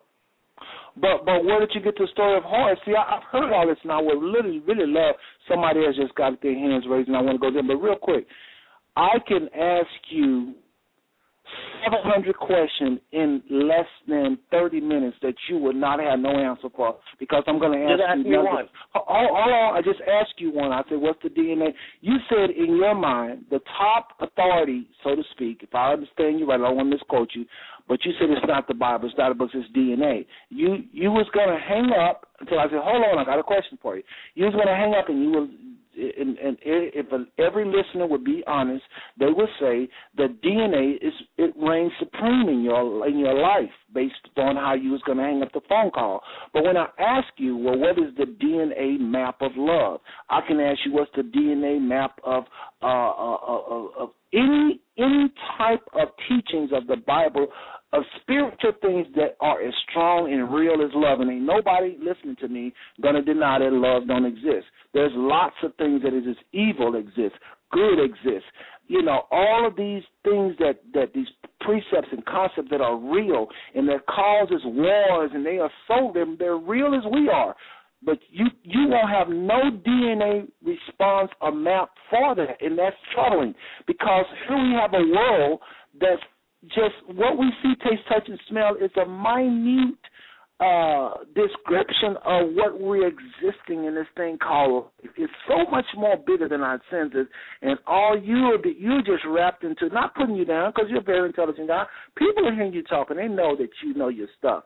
So I'm not trying to belittle you. Please don't think that. But I'm saying, if DNA is king in your life, and you have a whole world where there's the natural realm and the spiritual realm, and we know that the spiritual realm is trillions times more important than this little earthly realm. And if you're locked into this earthly realm in uh, a temple called the DNA, you're missing the whole spectrum of life. But that's the same with publications and holy books. People are locked into paper and not locked into spirituality. Before the book, I'm not. there were humans. I'm not. I'm not. I believe that the Bible is simply and plain, and I'm not cutting you off. I'll let you finish. Uh, I let, the Bible is about people that had a relationship with this Most High. The ultimately, it's not about the Bible. It's about your relationship. The Bible is just people that had a relationship, and you can kind of mark your relationship and check your type, check balances. You you read the scriptures to to get a witness that he's real because you're not walking with him. The Bible says the law is for the lawless. So actually, whether you know it or not, the scripture's kind of saying what you're saying. The the letter kill it, but the spirit give it life. The spirit is far more important than what we read. The Bible can be taken away tomorrow. It's already been tampered with, books taken out, duplicate chapters, et cetera, et cetera. But the spirit Yeah. has never been tampered with. The spirit has Yeah. never been tampered Yeah, with. And I think. See, we're saying you and I are saying a lot of the same stuff, right? The difference is the middle part, how you get there. We're saying the same thing about spirituality and about the importance of love. The difference is what you're saying is that uh, we would need to go to a book that is written in other languages by humans as opposed to written in every conceivable language if God really wrote it every language in the future the Bible would be written by. You wouldn't need translation. What I'm saying that in the middle, you don't need a building or a book to get to spirituality. You can get there by proper diet, meditation, etc. On the point of DNA, deoxyribonucleic acid, babies are born, but they develop. That is something that I don't see as genetics. I see it as something that is spiritual. So I'm not saying that DNA replaces love and, you know, who can be evil, etc. All I'm saying is that when we look at publications that on all galaxies there is some form of DNA on, uh, in all galaxies, right? There is no form of the Quran in all galaxies, no form of the Bhagavad Gita, the Hindu books, no form of the Bible. So then you have to say, well, maybe unless people's argument is that the Bible is just for humans of the past 2012 years, because when you look at it, that's when it's claimed that Jesus was born. What about before that calendar? Our people were in Africa way before that, and we had civilizations when in Europe they were still in caves. So there's something. So we agree on a lot of points. It's just that you have a Bible perspective, and I have more of a, you know, another perspective that doesn't need a book or building to get me to where I need to get to spirituality. Well, let me just say this. Say your name again. Jay. Jay, I must say you're a very intelligent brother. I must I must give you your props. I hear what you're saying in the final. In the end, I have to agree with you. I do think we're saying the same thing, just different methods. Uh, one Yeah. thing I will say, I probably will anger a lot of my Christian brothers and sisters until they go research this. When Christ said, "I am the way, the truth, and the life," I am the way, the truth, and the life. No man going, no man coming unto the Father but by me, by me. If you research that me, look at the Aramaic, it talks about the I and the I. This is where the Rastafaris, when they refer to themselves, they say I and I. I and I, I and is going to yes. do this. Yeah, the I and I means the character, the spirit of Christ. No man cometh unto the Father but by the spirit of Christ. But people, Christians, Christian interpret that to literally mean you got to know who Jesus was or Yeshua was. You got to know him before you can get to the Father. But then in Romans two, it talks about people that didn't have no law, no Bible, no book, and they pleased the Most High because of some called circumcision of the heart. This I in the I is powerful. There's lots of people that's going to please the Father, walk with the Father, have the peace and the joy, and they will not have ever even have heard of Jesus. This is what about those people that never heard the gospel. Somebody said, "What about those millions of people that never heard the gospel?" Well, they experienced this I in the I. They they they went through the spirit of Christ. You can have the spirit of Christ without knowing who Christ was. What do you think Moses had? What do you think all the people of the Old Testament had? You can have his spirit and his character.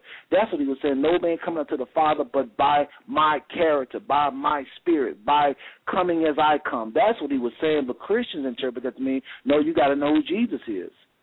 So they Yeah. say all billion Muslims going to hell and and they throw everybody in hell, but I don't believe that. I think as long as you're going through that I in the I, as it talks about, and and, and I can prove it. There's lots of Romans two again is another one. Again, it's very clear. Here's people that never had the law, and yet they was better off. Romans two say than the, than the Jews that were circumcised because they had a Yeah. circumcision of the heart. Brother Jay, good talking with you. I got to move on. Okay, here, bro. All right. And I hope he keeps listening and also follows the show. Uh, moving right along, uh, area code. Well, your name is unpublished, but I'll go ahead. Uh, go ahead with your question or comment. Uh, your name is your number is unpublished. You got one one one one. So go ahead, whoever you are. Yeah, hi. Are you speaking to me? I'm speaking to you. Go right ahead. Oh, yeah, good evening. Yeah, I just want to comment briefly on this uh, race matters. Okay. Yeah, and I think it definitely does. I think race, class, and gender are the most uh, pivotal and seminal uh, issues in this country, but they are the least discussed.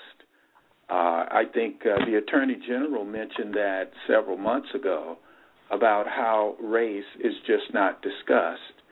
Uh, it's everybody is afraid to deal with it, and I think until we do, uh, it's it's it's not going to go away. Now, race is not a scientific uh, is not scientifically uh, significant, uh, but from a, a social and practical sense, uh, people have been divided primarily upon skin color. And in America, that was done by whites. Whites were the ones who had control of both the law and a system of laws. And of course, um, I was just looking at some of the work of uh, Gregor Mendel, uh, and he's considered the father of modern day genetics. And I think you guys were discussing earlier um, about uh, the skin color and that sort of thing, the phenotypical uh, skin color expression. Right. Right. Right. Yeah, and the thing about it is, Dr. Uh, Frances Cress Welsing has done some interesting work on this issue uh, in her Isis papers. Right. And I like. Excuse me. No, I was just saying I'm very familiar with Frances Cress Welsing. Go ahead. Yeah, yeah, thank you. I like her points, and she says the um, the essential point here as to why whites developed. Well, number one, it was economic. They used race as a basis for getting free labor, but also there's a larger issue dealing with the um, uh, I'm going to say low self-esteem, where whites fear genetic annihilation because from a genetic standpoint, white is um, uh, white is, is is is not dominant. It is recessive.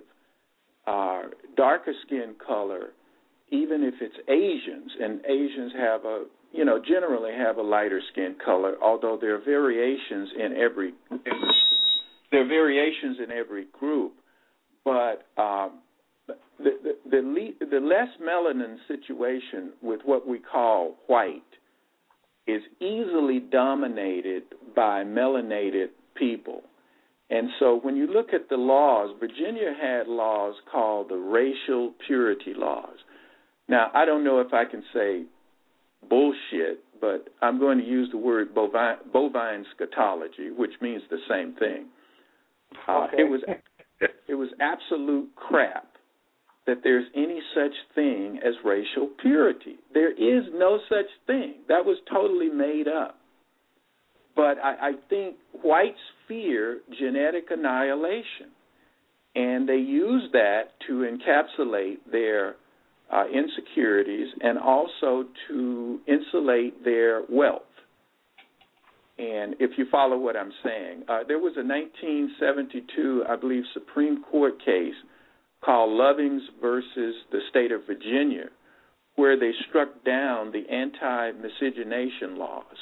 I don't know if you're familiar with or have heard of that. Not quite. Yeah, but but the gist, the upshot is the gist of it is is that whites.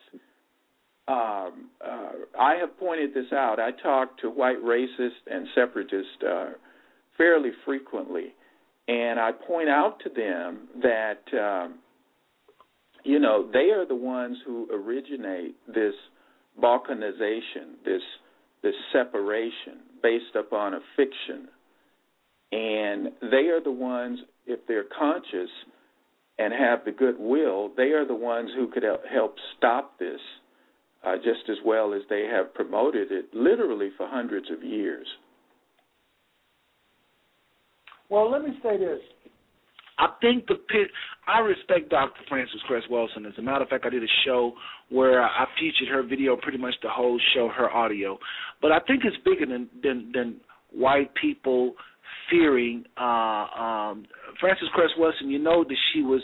Um, there's a gentleman by the name of. Uh, uh, what is his name? He is uh, an authority on. Uh, he wrote a book. Text. He wrote the book textbook for victims of white supremacy, and that is Frances, Dr. Frances Cress Welsing's mentor. Can't think of his name right now, uh, but he wrote a book called Textbook for Victims of White Supremacy. And what he did is he wrote this book telling black people how to respond to any and every kind of encounter with white supremacists. When they come at you and they call your name or they do this, they do that, it talks about being quiet, not speaking, picking your battles. I mean, this was a textbook. It was a thick textbook. Uh, and uh, Dr. Dr. Frances Cress Welsing was just blown away that this guy wrote this book.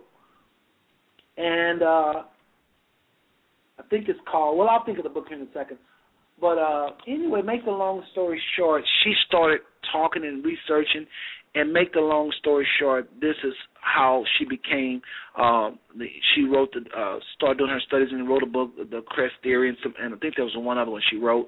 Talked about a gorilla called Snowflake, and how this gorilla thought that it was it was a brown skinned gorilla. It thought it was a brown skinned gorilla until someone actually showed a uh, put a mirror in front of Snowflake, and Snowflake just tried to destroy himself, not knowing that he was the gorilla that he was looking at. And she was talking about the mindset of, of being different and the hatred and and not only Dr. Frances Cress Welsing, but you can also talk about books like. Uh, uh, Michael Bradley, uh, Chosen from the Caucasus, and the Iceman Heritage. All these people are saying pretty much the same thing about this the, the, this aggression out of Europe. But I want to go a little deeper than that because that's kind of surfacey. In, in respect to their work and what they've done, they have very clearly pointed out some factual things about Europeans. But I want to go deeper to me, this spirit is not just uh, about white people. Inferiority was not birthed in Europe. Inferiority, low self esteem, everything that can be attributed to white supremacy was not birthed in Europe. I believe without a, without a doubt, shadow of doubt that the Most High already says in the scriptures that he in Joel 2 would send a nation. He said this nation before them is like the Garden of Eden, but after they're done, it's like a wilderness. He calls them his army. He says that no nation is going to escape them, that they're going to gather captivity as the sand. And he says they rush on the city, they run on the wall. Great is the army that carry out his word. The Most High has pronounced judgment on the planet, and these people, our people, having lost pigmentation, leaving Africa, mistreated by the Africans, blonde hair, blue eyed people, already white skinned, rejected like they are to this very second in Africa, migrated up north, went into the caves of Europe, was there for hundreds of years came out a mighty strong nation. When the Most High said, I will provoke you, Israel, to jealousy by those that are not a people, I think he was referring to them. When Joel 2 talks about a people that's going to come and wreak havoc on, on the planet and there was judgment from the Most High, I believe those were the people. When the Most High says in Jer- uh, uh, uh, uh, that was Joel 2, in Jeremiah 1, he says, in the scriptures he says that, and, I, am gonna I'm gonna let you jump back in here in a second. But in Jeremiah one, he talks about how he was gonna call all the nations north of Israel down to Israel as a punishment. One more time, Jeremiah one. The Most High is talking about how he would call all of the nations north of Israel down to Israel as a judgment. Over 20 times in the Bible, the Most High said, A wicked nation cometh out of the north, out of the north, out of the north, a wicked nation, a mighty nation, a remnant cometh out of the north. Woe, woe, W O E. Woe, woe. Constantly saying, Woe, woe, he that cometh from the north, he that cometh from the north. So who are these people? They are our people from Africa, having been rejected, taught by the Moors, came out a very powerful people on course to fulfill God's plan upon the planet. The planet turned their back on the Most High, and Europeans is nothing more than his belt. That's why when Farrakhan and the Nation of Islam put on this play called A White Man Heaven is a Black Man's Hell. Black man's hell is a white man's heaven. That's why Europeans, those in power I'm talking about, seem to be so comfortable with oppressing it just the virtue of somebody being white, like Snowflake felt, they're gonna get aggressive. Just the fact that they look so different, they're gonna get aggressive. Why did the Most High allow them people to go up to the north in the caves of Europe? He knew that they were gonna look at themselves and go all over the world and see people look different and have this aggression and this anger and this bitterness towards the Most High and His creation because they're different. All you got to do is look at a person that's handicapped. If they're not careful, they will get bitter and they could be some of the most evil people on the planet because they ask, why me? Either handicapped people are the greatest people because they learn how to accept their condition and they contribute and they end up being a greater people than even people that's not handicapped, or they're some of the most vicious people because they wonder why. So is it with white people. They look around and they travel all over the world and they see 92% of this planet don't look like me. And it used to be more than that until they destroyed a whole planet. Let me just take a breath because I know you got something to say about that. Well, uh, yeah, th- those are some interesting points. I, I think what happens. Look, we're in a melting pot. You know, the uh, motto is "E pluribus unum" from the many one Latin, and we have to find a way to live together. Now, will we do that? I guess we've done fairly well. I mean, we're not just openly killing each other, but um, we certainly could do it better. And it has to do with uh, the, the distribution of resources and power. And a lot of people don't understand that profundity. And uh, but we're going to have to discuss it to come to a better understanding. That is, if we want to come to a better understanding. I think the progress that we make uh, will be volitional or it'll be a choice. Uh, what do we want to do? I mean, I understand white people real well. I've studied them. I've, uh, you know, gone to school with them. I've worked with them. and, and and in fact people of all different ethnicities but i'm just using white because it's estimated that whites represent between 9 and 13 percent of the world's population no, that's high. According to the United Nations, that's a little high. I like nine, but the United Nations says eight. I don't think it's thirteen. But go ahead, go ahead with your point. All right. Well, yeah, but at any rate, it's a minuscule amount of people, but they wield a tremendous amount of power. For example, the crown, which it was said at one time the sun never sit, sits on the British crown. Um, they control the Falkland Islands, and and if you look, that's down there near Antarctica, and so they wielded a a, a phenomenal amount of power, and that's what they were into is power, and money is power. Controlling the money system. If you control a nation's money system, you control the people. Well, and, let me say this let me let me say this because I, I got just had another hand go up, and I see uh, area code seven zero oh eight nine zero oh three, and I see you eight five nine four seven five. So I got a couple more people, but I want to say this real quick, my brother. I hear you, and I appreciate your spirit. Uh, you know, it's not you know t- t- wonderful spirits that have called tonight. You and the other brother. I love it when people dialogue and they present facts and they're intelligent. I hope that you call the show and stay tuned tonight. But I mean, call the show and follow the show. I want to hear more of what you got to say. But I do have some other callers. Uh, I want to say this real quick to you about finances. I don't think it's money. I I don't even. I used to think that if we had more money, we'd have a better world. I don't think that. I don't think white the white power structure is. I think they are in a. I I don't think I think everything you see is by design. I think they created the ghettos. They created. It's one thing I have to say about to the Klan and the white Aryan resistance, all these white supremacist organizations is you can never blame black folk for anything in the United States because they don't have true power. When you have true power, you can start blaming folks. They can be a part of the blame conference, you know. But right now, when they're your servants. You cannot blame a servant for anything. Back in the day when there were slaves, you couldn't go in there and blame blame, blame the slaves for the overall condition of one of those plantations. They're a slave. You yeah, can't I, I blame follow you on that. Is my mic still open? Yes, your mic is still open. Uh, thank you. I follow you on that point, and that's a fine point. But we have to define what power is. Uh, one of the uh, greatest uh, components of intellect is defining reality. So I, I noticed, Doctor, uh, I'll just refer to um, Dr. Claude Anderson. I think he's done some wonderful work in this area. Oh, powerful, powerful. Oh, you're throwing out some names there, my brother. Go ahead. Well, I mean, you know, yeah, it, it's uh, it's uh, he's due the respect. Uh, Dr. Anderson defines power as as, and I, I think I'll get the gist of it uh, as the ability to overcome opposition. It's it's it's it's a concentrated uh, resource that one can marshal to overcome opposition.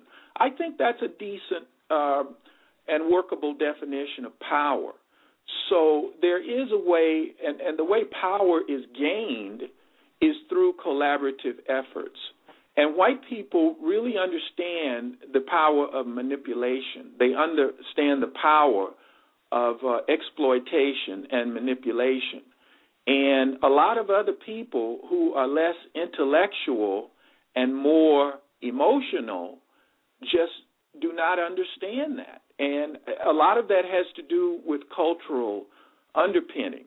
So when you understand how to compete I mean, it doesn't matter what color you are, and if you have the opportunity or if you create the opportunity, you you do well.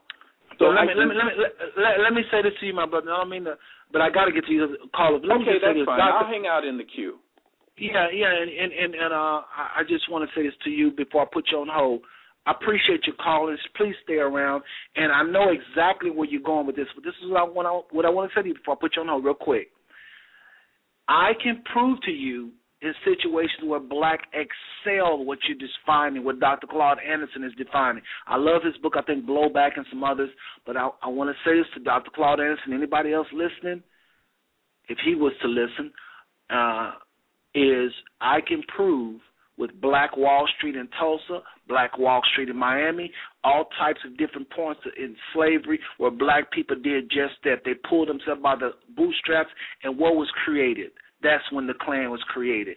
These people have are ordained by the Most High to be spoilers for for a specific time. I do believe the scripture talks about it more than once how the Most High will raise up a nation just for the sake of keeping another nation under because that nation he has a covenant with, and he said that Israel would not be able to rise. Well, what's going to stop it from rising? The Klan. What's going to stop it from rising? Laws. What's going to stop it from rising? As one scripture say, Israel will be controlled by the policies of their. It literally used the word policy. I think that's the only time the word policy is in the Bible. But it talks about how they used the policy to control Israel. So I do believe that the Most High called people to oppress another nation, especially His people. And why He's at it, He'll chastise the rest of the planet, and that's why the planet come under rule of this white man. But I don't think that it is just because we don't have economic power. I think powers that be, not the little old white guys there across the hall from you, but the powerful people that be, they're making sure that we stay on the bottom. And the Bible says that they would do such until the Most High have pity on His people, because these folks that rule over us was going to begin to boast and say that they're doing it and not the Most High, and that's when the Most High will remember His covenant and will redeem His people. Brother, well, I gotta let me just say this: I agree with you. If, if, if I, I'm just going to lift out a portion of what you said said, I agree with you 100% that that is an exception. Uh, also, that was in Tulsa, Oklahoma, the Black Wall Street. But there were townships all throughout the United States where blacks uh, flourished tremendously. They owned uh, rail railway lines. They owned theaters. I mean, I, did, I I didn't believe that until I researched it. It was just absolutely phenomenal. And also, remember Dr. Uh, uh, Governor Lawton Chiles. It was Rosewood. There was a movie made about Rosewood. Yep, yep, yep, yep. You had a similar situation in Florida. Now he reparated uh, the uh, the people of the township of Rosewood that were destroyed by racists. But you had people, if you recall the situation with, uh, I believe Eddie Murphy and Redd Foxx. they owned a nightclub in New York, if you recall that. Yes. Yeah, I forget the name of the movie, but I'm just saying to you that there were plenty of uh, townships uh, that were where blacks did very well. And but I guess the the point I want to leave you with is that has to be repeated. If it was done once, it needs to be done again because there's like a, a, a over a 25% unemployment rate uh, with respect to blacks and something like a 50 plus percent. I've heard 50 as high as 56 percent unemployment rate among uh, black youth. So, uh, and, yeah. and our labor is the primary means right. by which right, we grow right. and thrive. And so, right, those, right, caller, caller. Let me do this. Let me. We keep going on and on and on. I was going to say that and we move on, but listen, I got to move out. on. But yeah, you sure. Will. I appreciate it. And this brother, I, I mean, I hate to do that because people just so you know, brother, you're the type of people I want on my show as a guest to have their free time because I really appreciate you were saying definitely uh talking about the likes of uh, Dr. Claude Anderson and and people that I know is on the uh, right side. To the callers seven zero eight nine zero three uh and eight five nine four seven five. I'm coming to y'all next, but I'm gonna actually highlight something the brother just said by way of song. Check this out. Y'all remember Public Enemy? And by the way, before I hit this clip about public enemy, I want to, because uh, he had talked about uh, people fearing uh, uh, what Dr. Frances Cress Welsing was saying. But um, before I do that, let me just remind everybody in the chat room, please call the phone line right now as you will be disconnected. Everybody in the chat room, look at the chat room. Uh, phone number seven six zero two eight three 0838. Call that number right now. You got like 60 seconds as you're going to be disconnected. You want to get a chance to hear this public enemy clip at all. But uh, this was a clip uh, basically highlighting what the brother just said. Uh, so let's do this little breather, and I can get uh, something from my throat, and we'll be right back to finish out this show. I know these other two callers got something to say. I just feel it. And um, again, if you're in the chat room, please call the phone number. You're going to be disconnected in about 20 seconds. 760-283-0838. Check this out. Enemy? What's the deal? What's your latest hit, brother? Fear of a Black Planet.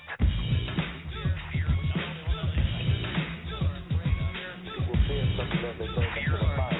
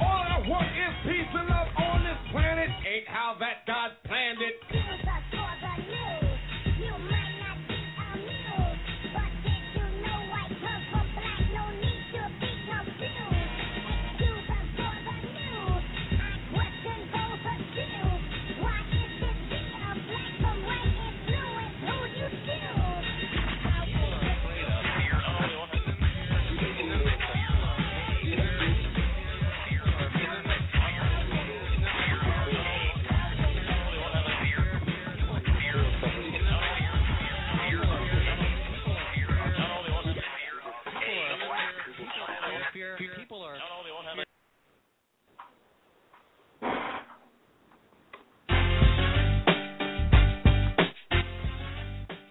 Okay, folks, we're back. Listen, I want to go to the phone lines. We got other people on the line. Eric code eight five nine four seven five, and then we'll go to seven zero eight nine zero three. Uh, eight five nine four seven five. You've been holding for a while. Go ahead with your question or comment. Hello. Come on. You are on. Brother Seth, it's John Clark, Lexington, Kentucky. What's good? Oh, how you doing, Brother Clark? Brother John Clark, long time no hear from. All the way from Lexington. Yo, yeah. You know, I'm sitting here. I was winding down, Seth, and I was like, okay, let me just flip through Facebook, flip, flip, flip, flip, and I see the same post that I see all the time, but it actually your show was going on. I said, "Oh, let me call in. I ain't caught any of this for a while." And so refreshing, bro, Seth. So refreshing. Glad to know that you're still on your grind, getting it done.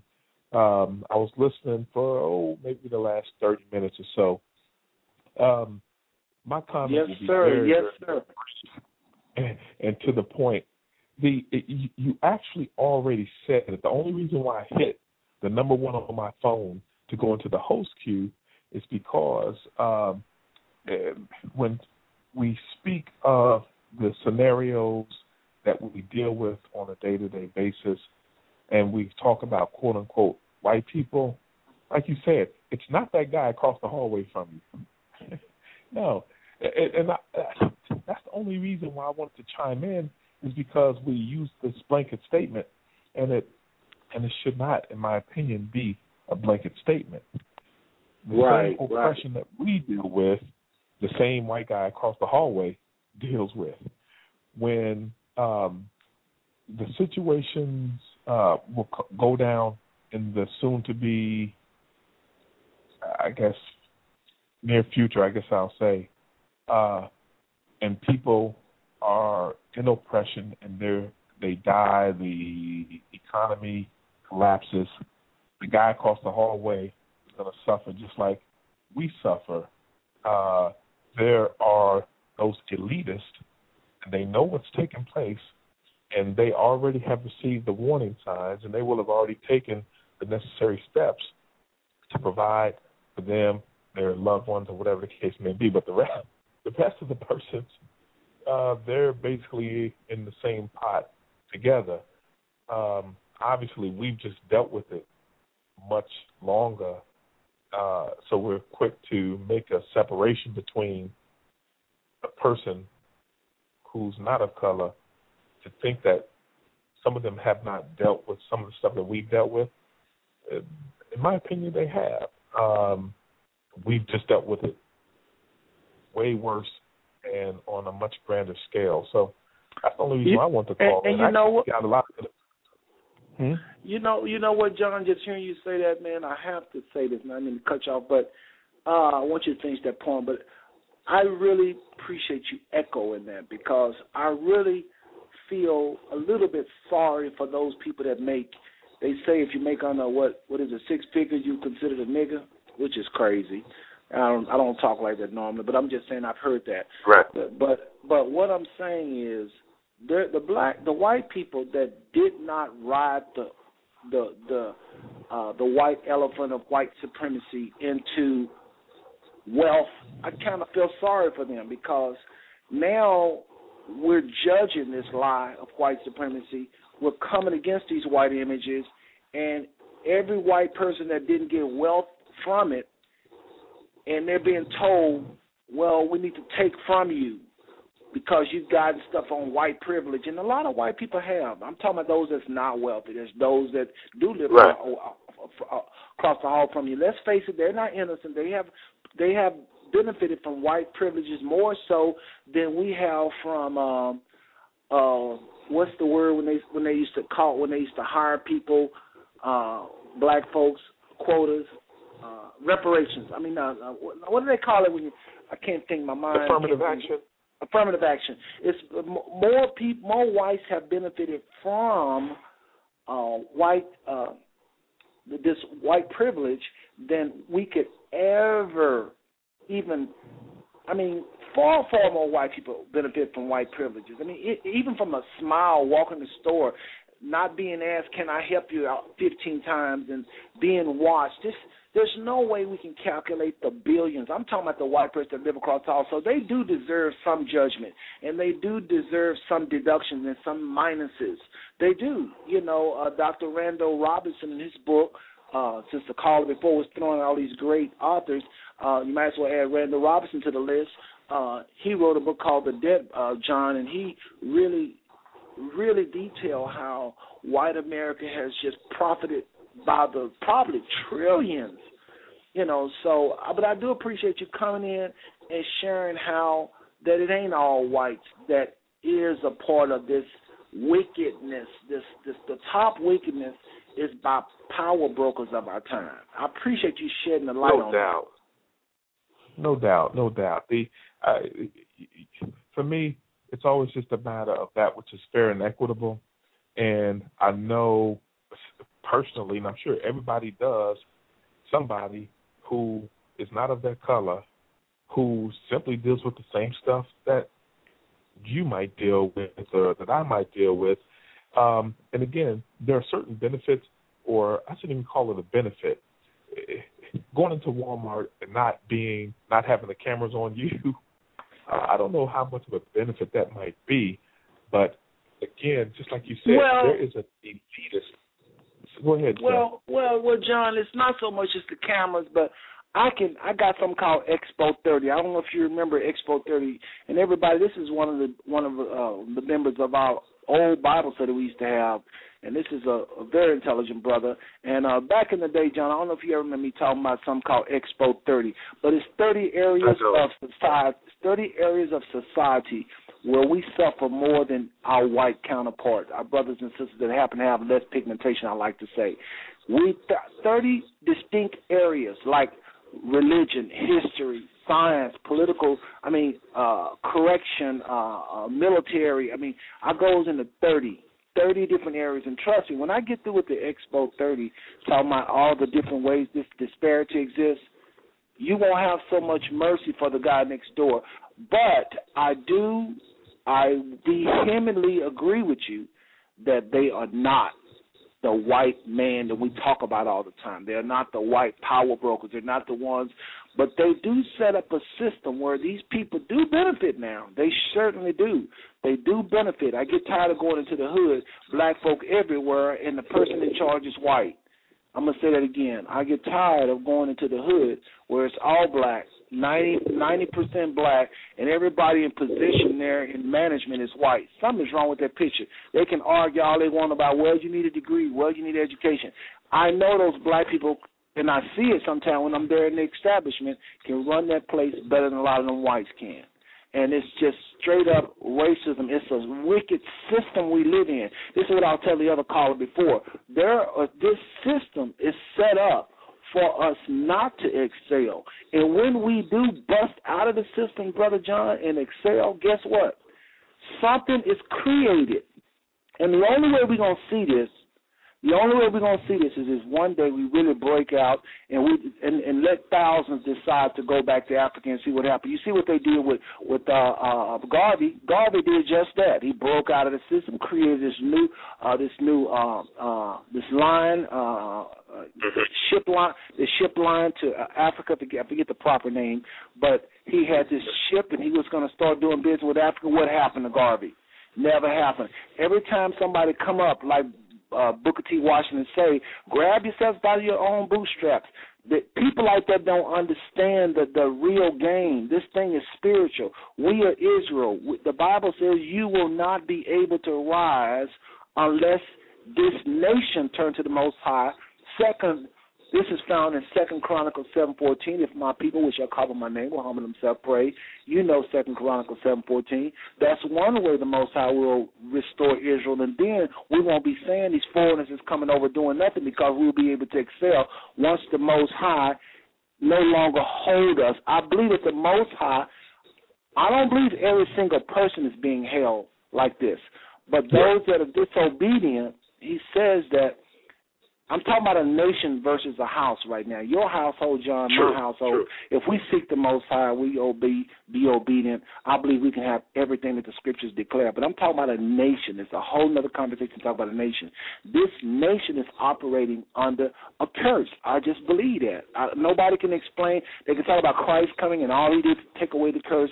He did for us individually, our individual homes. But this nation, all you gotta do is look. If it's not true, why are we operating on it? It's all you gotta do. What's wrong with black folks then? What's wrong with black folks then if we're not operating on the curse? Go ahead. if I may, and again, this will be in closing so that you can get to the 708, uh, the 708 caller. Um, to me, I, the physical Israel, to me, is a representation of that spiritual Israel. The physical Israel, by all all measures, still operating under the curse, every aspect of the curse. However, that spiritual Israel, the elect, have been relinquished from that curse. Each person, as they entered from death into life uh, by way of faith, uh, these persons no longer under a curse. And, and again, this is my this is my opinion. Those persons, day by day, are adding to their nation, um, and so the physical Israel, which was that initial representation, I don't see them. I don't see any degree of excelling until the return of the Messiah, because there's no, there's absolutely no prophecy that says that they will. There's nothing. They will be under this curse until the Messiah returns, and once he returns, he will pull them from all nations of the earth, from the coasts, from the north, from the south, from the east, and the west. He'll pull them at that point in time, and then they will excel. But they're not going to excel any time before then. In Tulsa, Juneteenth. I mean, I lived there for buku years, so I understand that.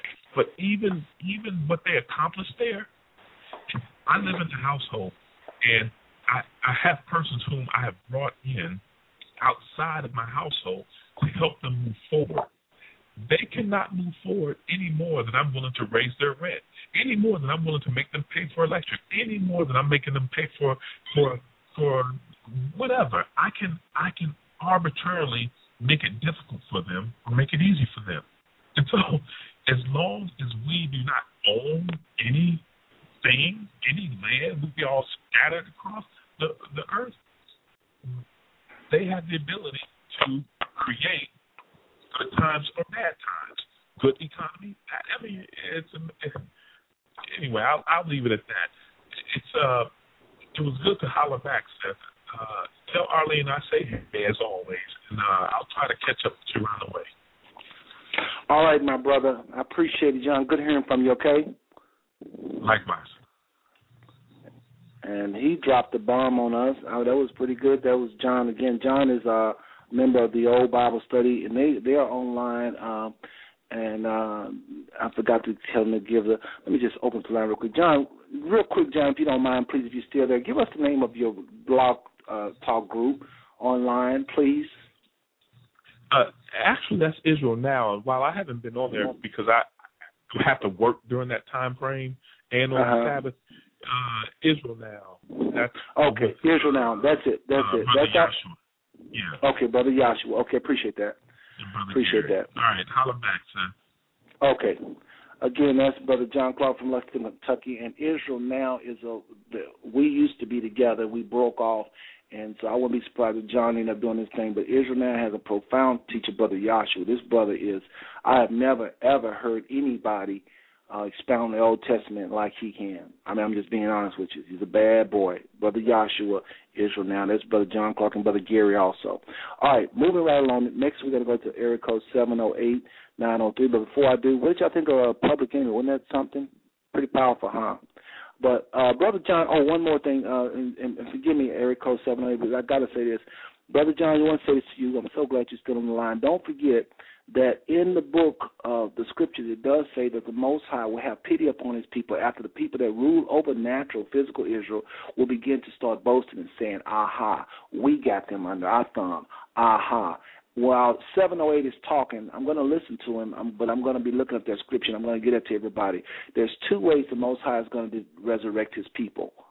This is the only resurrection that is going to come for Israel. It's not going to be like Brother John said. He see him in bondage to Christ come, and I, I kind of got tickled, but it almost sounds true. But remember, he says in Second Chronicles seven fourteen, if my people, which are called by my name, will humble themselves and pray and seek my face, turn from their wicked ways, then will I hear from heaven and will forgive their sins and heal their land. That's one scripture, Second Chronicles seven fourteen, saying the Most High will restore Israel. But remember, he says when the heathen begin to boast and start saying, "Aha, we have did this to them," we and, and I think I know who I'm about to go to this caller. Maybe they can help me out there, Bible scholar. We're about to go to, and maybe brother, uh, I think it's brother Gabriel. I think maybe he knows of the scripture where it talks about how that uh, Most High will have pity upon His people and restore them. He's going to have pity upon his people and restore them. This is a part of Romans 11 where the Most High said there remaineth an election, an election, an election. an election. A remnant is going to be spared the pain. A remnant is going to be saved. Of course, like John said, they better be spiritual, and they definitely will be spiritual Israel, meaning an Israel after the Most High's heart. Brother, area code 708-903, you've been holding for a long time. I do apologize. Go ahead with your question and comment. Well, I had plenty of comments and questions, but I'm gonna let it go, you know, because uh, I see it's a tactic. But you know, I'm gonna say all praise to the Most High, the great I am, the real power of, of Yahshua, and uh, y'all have a blessed night. Shalom. Brother, Brother Gabriel, are you still there? Brother Gabriel. Yeah, What what what's going on that you don't want to comment? I mean, did I keep put you on hold too long? Man, I've been on hold for like an hour. I had like comments on many things. I didn't want to have. They wasn't about no happening. I got one comment to for you, brother. Well, let No, me let me let me let me hold on hold on hold on hold on hold on. Let me ask you. Let me say one thing to you. Let me say one thing to you. I want to apologize because the caller before you, not the caller before you, but the caller before that, mentioned a lot of interesting authors, and I want to pay Dr. Claude Anderson respect. I want to pay Dr. Cress Welsing, and I tried to blow up every time I mention name. I tried to mention what they done. I even posted in the chat room if you got your computer on. And I wanted that caller to get out because people need to hear more about these uh these black people that done so much. Now then I noticed I did go to you. I went to eight five nine versus coming to you. That's where I messed up. I should have went to you first and I kinda hit the wrong button. I apologize. That is on me. And brother John, you know, eh, you know, it's once he started talking, I didn't want to say, "Well, hold on, let me go to." That wouldn't have sounded professional. So, okay, you called me out. I apologize. I repent. I was wrong, and please forgive me. I'll go in and let you talk as long as you need, my brother, because I was wrong in that one.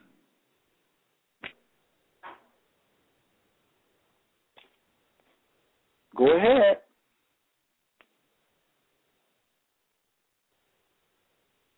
Okay, brother Gabriel, are you there? Well, I think he just actually. I'm gonna leave his line open. Maybe he, because I know he calls you on the cell. Sometime you can't hear. Well, if ever you you keep you come back, if you can hear me, brother Gabriel, just start talking because I know your phone sometimes breaks up. But anyway, everybody, I apologize. He is right. He is right. But I just want to say, folks, sometimes, you know, I get hung up on these phone lines. Sometimes I don't always answer calls in the right order. I ain't to lie. I don't. Um, so please forgive me. But anyway, back to the callers at hand. Uh, but Brother John said, it ain't truly about the white guy living across the street. It's really not. It's really not. It is about uh, the powerful people. And as the caller said, they referred to Dr. Claude Anderson and others. Truly, truly, truly, I believe uh, that, that these were scholars. Uh, I'm talking about Dr. Claude Anderson and Frances Cress Welsing. I think they they are analyzing some very deep things about our relationships with white people. But I think it's deeper than that, folks. I don't think that Booker T was right by if we just pull ourselves by our book bootstraps. And, brother uh, Gabriel, if you I put you on hold because I don't want your Your line is kind of loud. If you want to comment, press one, and I promise I'll give you ten minutes uninterrupted. So uh, the show will go over just for brother Gabriel to be able to say what he want to say, but you got to press one twice because right now I don't know if you listen or not. So just press one and then press again, and I'll open the phone line. I'm watching your line, and I'll give you ten minutes uninterrupted. Promise. But uh, what the brother was saying about Dr. Claude Anderson and Dr. Frances Cress Welsing, these people are pioneers, and they are analyzing, and they got the money to go and do some deep research. Dr. Uh, Frances Cress Welsing is the one that told told, told us about uh, the University of uh, Michigan. Did y'all know that the University of Michigan conduct deep studies about African Americans? They know every single aspect, detailed thing about us. Did y'all know that? Check it out. Matter of fact, go you do it right now. Go to I don't know if you can. Maybe you can get online for free. I think it's a free service, but uh, it's a it's a it's a, a program within the University of Michigan. This is the craziest thing I ever heard. Uh, Dr. Uh, Frances Cress Welsing was talking about this program, and I didn't. I, I learned to not just take somebody's opinion, and uh, I began to research it, and uh, Avi Dal is called the University of Michigan School of Social Work. They are, I think, the world's authority on social programs, not just with African Americans, but with the. I think they study the behavior of like whites versus blacks. It's some one of those something they study and they are the authority on it. I mean, they are top, top, top. Because you know, they got money to do that. When you got money, you can do that. Have these think tanks and so forth. But anyway, make the long story short, I think it's deeper than just money. I think it's deeper than we need to come together and vote. I think it's deeper than vote. I think voting, our right has been taken away a long time ago. I think our votes have been uh, tossed a long time ago. Will I vote? Yes, I vote out of respect for my peers, my older, my um, not peers, but my uh, the people that went before us. I vote out of respect for our elders, but I don't believe that I vote put the president in office no more than I don't believe that at all. I think they stopped counting votes a long time ago. They count them, but it don't mean anything. Honestly, I think the New World Order is alive in effect, and I think if we knew what was really going on, we all would just there will be mayhem everywhere. We go crazy because we are being controlled by these people. But what we don't understand is it's a bigger hand behind the people that's controlling. You know, white people are not in control of the world. We talked about earlier them being uh, eight to even uh, the one caller said nine to twelve percent, something like that. But the truth of the matter is, white people have been ordained by the Most High to rule for such a time as this. The Bible talks about until the Gentiles until the Gentiles be fulfilled. Until the times of the Gentiles be fulfilled. Until the times of the Gentiles be fulfilled. This and that shall happen until the time of the Gentiles be fulfilled. This is scripture. And I just believe there is no way they can rule. Think about this. How much sense this is making white people look like they're Superman. If there are only eight to twelve percent of the world population, which I think they're eight according to the United Nations. But if they're eight or nine or whatever percent of the world's population, they control ninety one percent. That makes the ninety one percent look inferior, and this gives birth to the white supremacist teaching. God, the Most High, Yahweh, Yahweh, Yud Hey Wad Hey, the Almighty, what you ever want to call him, has to be behind these people. There is no way in the world for white people to do what they do unless the Most High is in it some kind of way. You work beside white people. I work beside white people. We marry them. We go to church with them. We do all these things with them. We know for real they're not superior to us. So how is it ninety one percent is ruled by the other, the minority? People say, well, they, you know, they're they're wicked. Well, you're trying to say the ninety one percent don't have wicked people? You're trying to say the ninety one percent don't have greedy people that work for money twenty four seven? They every thought is about money, money, money, money. How can white people do it? We're literally saying that they are superior to us. And I think somebody got their hand up, and I'm going to come to him. Brother Gabriel, I'm going to give you one more chance. I told you I'm giving you 10 minutes uncut, uninterrupted, even by me. You need to press one over and over and over, just about hit about one or two times, and I'll see your hand. Otherwise, I'm going to go to this next call of someone that's, that that uh, I think just pressed their hand up. Okay, gonna give you about two minutes, and then we're gonna move on. But folks, I'm serious. Let's really think this out. Let's not play games with racism. What is behind white rule? What is behind slavery for over for the years, the hundreds of years? What's behind? What is black people? I mean, for real, we killed the the philosophy today. We should have, if you was listening.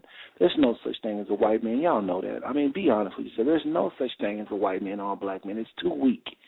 It, it's just no way that we can be a race based upon color. I don't care what we say. We brand new people. We need to stop saying white and black. That's why I try to say people based people with less pigmentation or people with more pigmentation because Uh, unless you know who those 70 nations are in Genesis 10, you're able to point them out and pick them out, you really can't divide people in no way. I don't think white people is no more even than black people. So how can 80, 91% be controlled by 9% of the world's population? How? They have to have some extra. And how have they done it so long? This is what again gives birth to the white supremacist way of thinking. They feel like we're superior to y'all because we're ruling. So, I mean, really, does it look like they're superior? But if you listen to what I'm saying and listen to what the scripture's saying in the Most High, you listen to the scriptures that talks about how the Most High will call a people for this and that and the other to chastise the earth. Like Joel, the book of Joel 2. Read Joel 2 and tell me who those slippers. Who can be the Cinderella and wear that slipper? No other people can wear that but Caucasians, the so-called white people from Europe. And I believe that the Most High called them to do what He did. But I think prior to them, it was some other people. It was, uh, uh, uh, you know, the Babylonians and the different people ruled Israel. Different people conquered Israel. It wasn't always the Europeans. I think this is just the the last people He's to use. It has to be, folks. The Most High does it many times. The Syrians, the he he uses one people to break down other people, and when the whole planet turn against him, he uses one people to chastise the whole planet. That's all. I look at the white, our white brothers and sisters, or people with very little pigmentation, as modern day belts of the Most High out of Europe. He's using the Europeans as his belt. Simple and plain. Simple and plain. I can get deep with this. I can say some things y'all never thought about, like why, in the first place, did Moses was commanded to put people that had white skin why were they not allowed to be accepted in the camp? And then you know what happens when people have common traits? You get all the people with white skin together. What they're gonna do? They're gonna have babies. Okay, now you got a little white culture being birthed out of Israel. These was dark skinned people, were people that had white skin. Moses was commanded to let them be together, have them together. I'm telling you, let's get deep.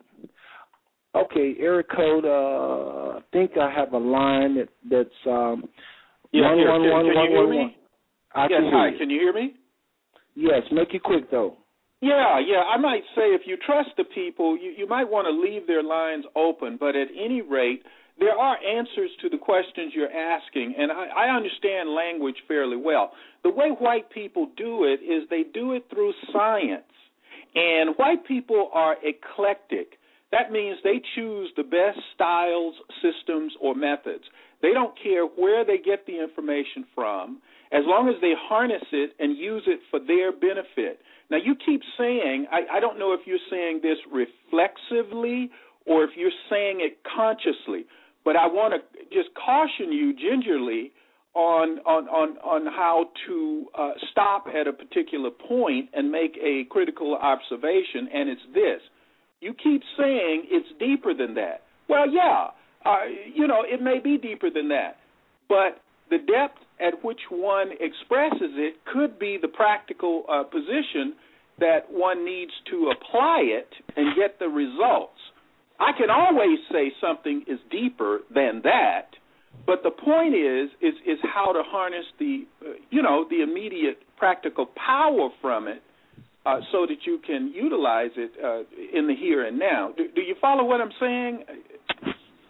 Are you understanding not, me? Not, not, not really. tr- Not Okay, really. well, let me explain it a little bit better. In other words, I can grow a field of corn. I can harvest and eat that corn. But I could also say there's always something deeper than than that. There'll always be something deeper, uh, uh, you know, to a particular reality. We need to understand it to the extent that it's practically uh, beneficial to us. That's what I'm saying to you. And the thing that white people do uh, more than any other group, although other groups are doing it to a better extent, to the example, Asians, uh, uh, uh, Arabs, and so on and so forth. In fact, Arabs consider themselves white, and so do some Indians. Indians consider themselves white, and I'm talking about Indians from India. And so the thing that they do is they cooperate better. That's where the white power is, is in their cooperation. And that's Yeah, what Dr. think- Anderson talks about. Power is But- concentrated. but- when he but explained how blacks should vote, they should vote as a block. They should vote as a group. but- But, but- but- but but hold on, wait, wait a caller, minute. Let me just finish this concept, if I may. In order to vote as a group, They would have to get on the same page. And that's what they refuse to do. They refuse to be in harmony. You know, in the scripture, I think it's in Amos, it says, Can two men walk together except they be in agreement? That's the gift that God has given us to be powerful. And just one other. At the Tower of Babel, if you go back and read that, Babel or Babel, whichever, God made a very critical observation of those people working against him in evil. He said, Now this people are of one language, and nothing will be withheld from them. And that's why he confused their languages and sent them into various parts of the earth. But the point I'm making to you is white people are in agreement on certain things, certain important and pivotal things. And but, English, but hold on, hold on, I hold on a second, caller, caller. Look, I got, I got to do this because I see where you're going. Anybody that's listening, they're really paying attention to you. They see where you're going. You're mentioning a very well-known person in our uh, camp, Dr. Claude Anderson, and all the work he's done to try to unify us, make us one voice, one tone, one sound. I understand that. Right, his book, Power about, hold on, hold on, hold on. Right, right. Power Right. I'm just saying the book. I'm giving you the reference where the material is. Right, absolutely. So what I'm saying though, and then you go off into how white operates and this and that. I don't think you got anybody that's disagreeing with you tonight as far as where you're coming from. What I'm saying though, I'm wondering are you understanding, and that is this. I believe, and it's already history. It's not something even debate. It's already history. That in ancient times, the Most High would allow a nation to rise, to chastise His chosen. Most of the time, it was just His chosen. He was chastised, Israel, and Israel would not be able to defeat. I, I can tell you right now, when David, you know, David actually fought with the Philistines. A lot of people don't know that. They think David always fought for Israel. Yes, he slew Goliath, but actually David was with the Philistines, and the Philistines defeated Israel because the Most High had turned his back on Saul. This is when Saul went and- and consorted with the soothsayer and called Samuel from his grave. And Samuel spoke through this woman a spirit. This was a familiar spirit. Make the long story short, the Most High have always used one nation, where he arise of one nation, and allow them to be on his belt. So this concept, this this teaching, this this these stories is very much a part of the fabric of the Bible. It's very, and then Scripture says in Deuteronomy 28 that Israel would repeat. Uh, Deuteronomy 28 verse 46 said that Israel will repeat, repeat, repeat forever. So if they're obedient, they're going to go through this cycle, and if they if they if they if they're disobedient, they're going to go through this cycle, and if they're obedient, they're going to go through the blessings, being uh, just the extreme opposite, but blessed.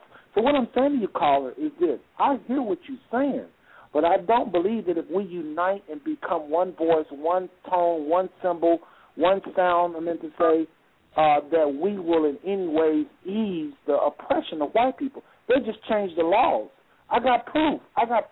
I have so much proof on what I just said. All right, can, can I know, respond to that? I would like to that- that- respond to what you're hold- saying. hold- well, hold on. I, I want you to, but I, I, I mean, just look around our society today. What happened when black people excel something? They'll try to take No, it away. if it's not, if you don't do it, this is a competitive society. So you're you're you're admitting defeat. That's what I hear in your tone right now. You're admitting defeat. Well, you what can't I'm do that. Okay. I mean, uh, uh, let me say this. Oh, okay, let me let me. Are you still there? Let, me let me withdraw that statement and and and resubmit Hold on. another statement. Hold on, okay. Eric code eight five nine. Hold on, brother John. What what what happened? Just let me say it for everybody. Brother John got disconnected. and He called me on my phone line, so we on a three way. So he's going to be speaking without me having to put him on hold or not. So don't think, uh, brother Gabriel, I'm mistreating. Again, you can just press one a couple times, and I can bring you on. But caller, go ahead with what you're saying. But Yeah, I I'm, I'm, I miss the solution. I, I, I prefer that uh, that that handle, that nomenclature. But look here. Let me first of all say I agree with you. I agree with you in practice, not in principle, because I do agree, based on all my studies in demographics, that black people. What you're saying is is is that no matter what black people do, because it's ordained of God, um, white people will will oppress them. Is is that Okay. just what you're saying? let, let me let me say I, I'm saying this. I'm not saying that. I'm not saying what you just said. I'm saying this. There's two things we're looking at. We're looking at black people individually, as a individually, like your family, my family, brother John family, brother Gabriel family, all the other people on the phone lines families. Okay, that's one conversation. And then there's the nation. I don't think black people as the nation is about to come out of this curse at nowhere near soon. Like Brother John say, it don't look good till the Messiah returns. However, if we individually pull ourselves up and do this, that, and the other, whatever you know the Most High, the Spirit leads us, yes, we can have the blessings, see the blessings of our life. But we were mourning for our nation. Classic example: Christ when he got ready to deli- deliver, uh, raise Lazarus from the dead. That's the only time in the Bible we know of that Christ wept. He wept because his people's of the people's unbelief. He knew he had Hold on, hold on. He knew uh, he knew he had. And brother, brother John, you can go ahead and jump in too. I'm gonna leave the phone line open like the brother just suggested. But let me just get this out first, and then you brothers can go. Uh, Christ wept because of Israel's unbelief. He knew he was going to raise Lazarus from the dead, but he wept because of his people. So likewise will we. We may excel, we may do this, that, and the other, but we're going to weep for our people because our nation is disobedient, they're hard headed, and they're going to go through those curses. And that's all I'm saying. But the the good news is that the Most High did say after a while. He said Second Chronicles seven fourteen, if my people, which if they turn as a nation, I'll deliver them. Well, that ain't gonna happen. Brother John is right. But he then then said that after a while he would when the heathen began to boast and say, Look at look at look at us. We controlling them. They, where is their God? There are powerful people that saying just that because they know exactly who we are. That's when he would get upset with them people and judge them. And he, the Bible says, he would resurrect a remnant of Israel. This is Romans 11 talks about this remnant or this election. So no, I do not believe that no matter what, we're just going to be cursing the white man's hand. The Most High said he would deliver a remnant, a small remnant, but I do believe the vast majority of our people, like Brother John said, is not going to be salvaged or saved. If I may, bro- go ahead, Brother John. the scripture that I believe you make mention to several times, I found in Ezekiel 36 and 2, when it's and he's prophesying to Israel, and he says, "Because the enemy hath said against you, Aha! Even the ancient high places are are our possessions. Therefore prophesy and say, Thus says the Lord God, because they have made you desolate, da da da da. And so he goes on and talks about because these persons have said, Aha, look what we've done to Israel. And that's not the only scripture. There's a multitude of various other scriptures where it says, Hey, is the axe mightier than the hand that wields it? The Now hold on. What, what, where are you reading from again? Read that again. Uh, Ezekiel what? Right now, right now, what I just read was Ezekiel 36 and 2. Uh, I, I think I stopped at like verse 3 or something like that. But but there are several other scriptures where Oh yeah. uh, Because that's High- not that's not even the one I was talking about. There's several scriptures where he said he's going to resurrect Israel because of the boasting of their oppressors. Go ahead. Right, and and, and it says, "Is the axe mightier than the person that's wielding the axe? The axe being the nation that's oppressing Israel, and the wielding being that of the Most High." And so, what the brother who who was just speaking a moment ago, um, point taken as far as that which is um, political, that which is social economical goals, that persons need to pull together, vote as a block, so on and so forth. Yeah, I agree a hundred percent. If it wasn't for the fact that there is a curse that we fight against, it's not going to happen. It's to me, it's not going to happen. It just makes sense for it to happen. And as you stated, brother Seth, you will have pockets of, uh, I guess you would say, of plenty where persons accomplish much. I I have every intention on accomplishing accomplishing much, but I know that as a nation, as a people, that we will not accomplish anything as a people until Christ returns and pulls everybody together.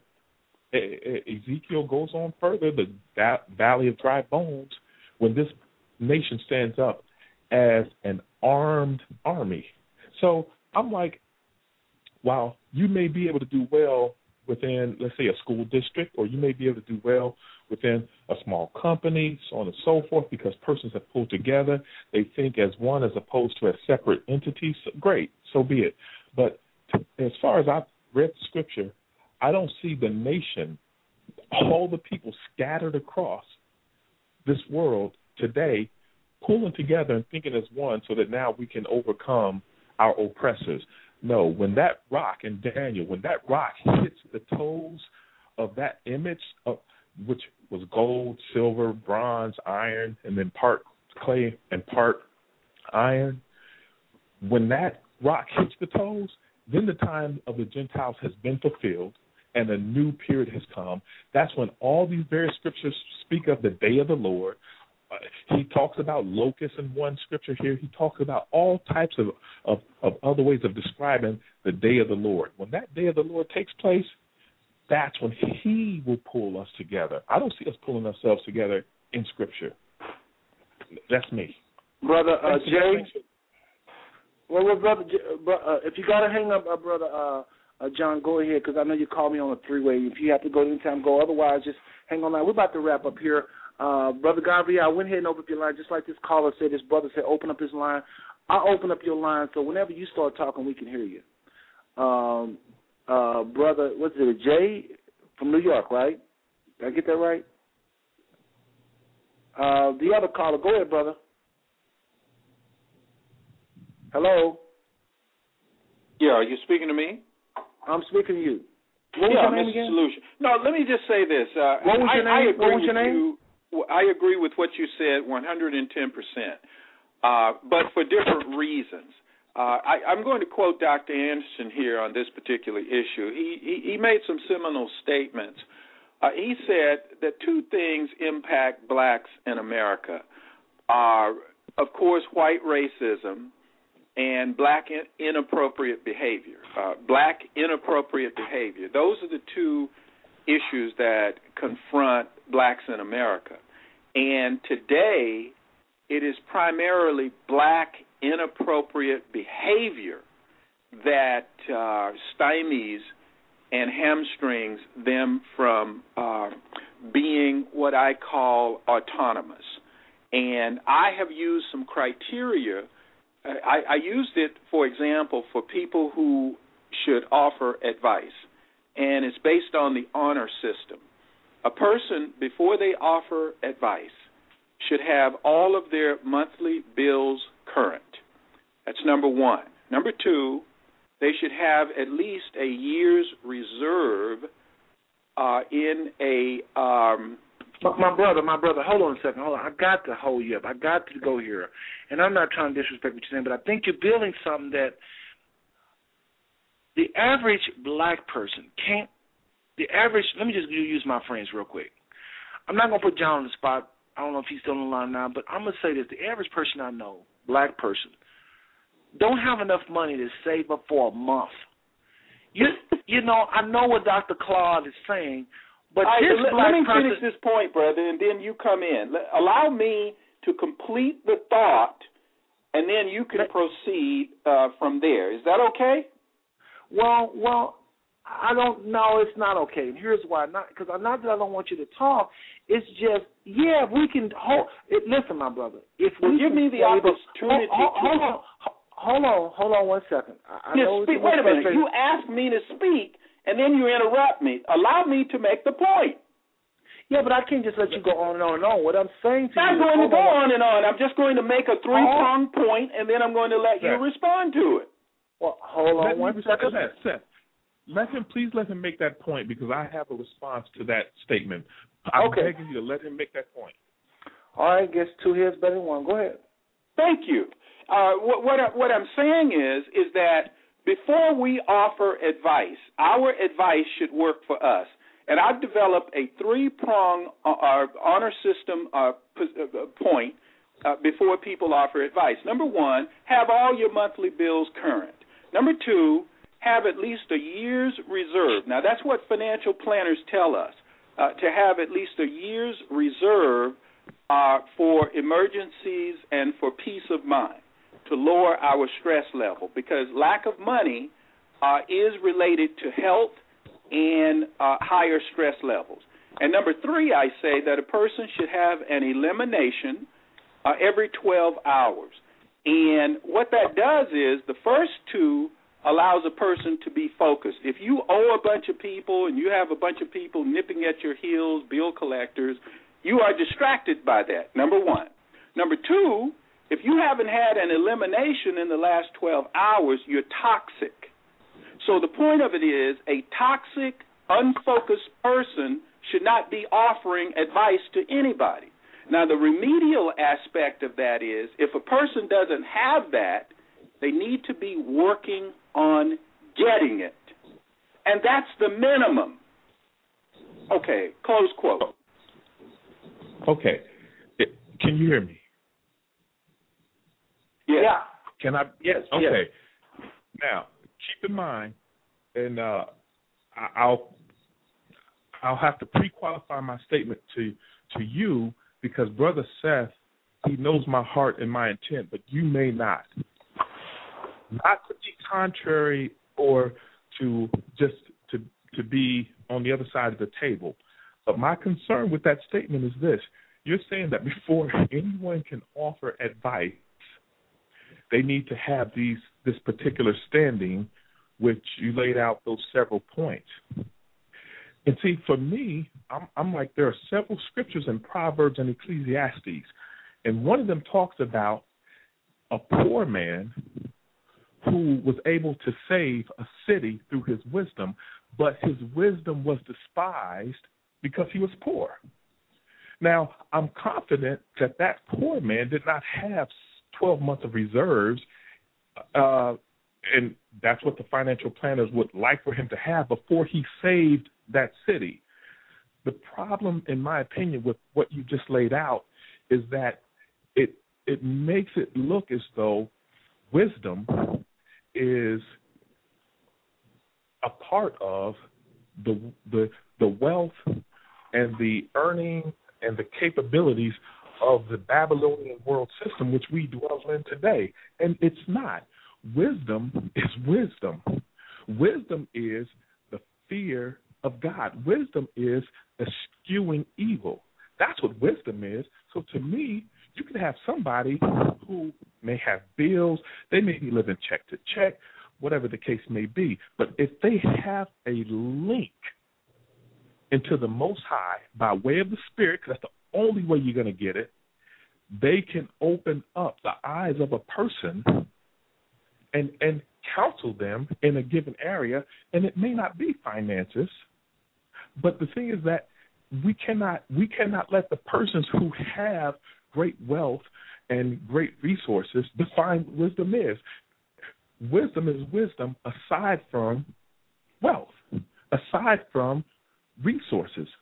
Those things often are a derivative of, of wisdom, but not in and of itself. And I think that that particular scripture brings that out. And there is another scripture, again, that talks about that, where it says the wisdom of the poor man is despised. Why? Because he doesn't have wealth and something to prove that he's wise in this world. They despise it. They don't take it. It's not good enough. But wisdom All right. is. Well, may may I respond to that? I I I I, I take that under advisement, and and and like I say, learn from anything. A broken clock is right twice a day.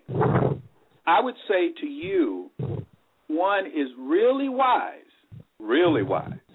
They will apply their wisdom to their situation and allow it to work for them.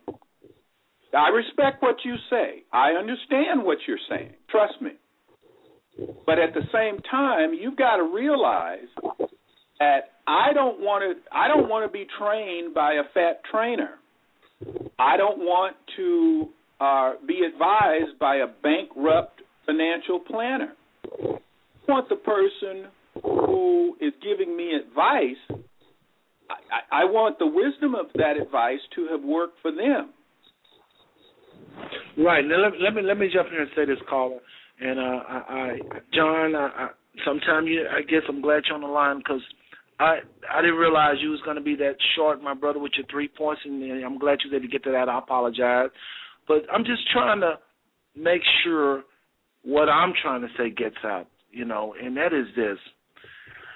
I hear what you just said. Basically, what you just said, you can never go wrong if you if you listen to somebody that's slim and they're a trainer, like you said, a fat trainer.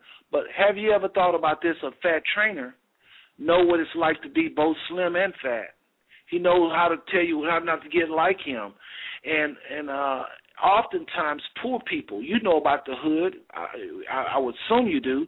How there's more happiness in the hoods than any suburb any day. I can prove that. Yeah, there, there, there, there, there's a lot of pain in the, in the, in the. But why would a, a well-to-do young girl want to spend all her time in the hood? Because there's something that hood. There's the realness, uh, and I think it's because people are more humble. People are more. What they say about thugs? Thugs is more real. What they really trying to say? Thugs is more transparent. So I hear what you're saying. There is some truth in what you're saying. I mean, who would argue with that? Bills, cur- bills current one year reserve and elimination every 12 hours. Who would argue that that person is going to be better, mind freer to articulate what he needs? But not necessarily be wise because if that was the case, all these people that's got enough money to pay off their bills for five years and have a billion in the bank and in perfect health, they wouldn't be corrupt in our world. They are the people that's got the world in situation, not the people that can't pay their bills uh, paycheck to paycheck. They don't have no power. The people, the state of our world is because of people that's got more than a, a year reserve. The state of our world in our country is by people whose bills are current. These are the demon possessed, demon oppressed people that's walking around every day harassing us and got our young people committing suicide and got our young boys in wars where they shouldn't be. These are the people that can boast that they got their bills paid. And so I just wanted to say that. But listen, guys, I gotta wrap the show up. I hope uh, your your brother your brother your name is Jay, right? You come from New York, right? Or did I get it wrong? Caller, not not brother John, but the other caller. What was your name again? Oh, th- th- you, you're speaking to me? No, not brother John, the other brother. No, th- that may be me. This is Mr. Oh. Solution. Okay, what's your what's your name? What's your name? Mr. Solution, Oh, Mr. Okay, and you calling from what city? Because I want to remember you next time. L.A.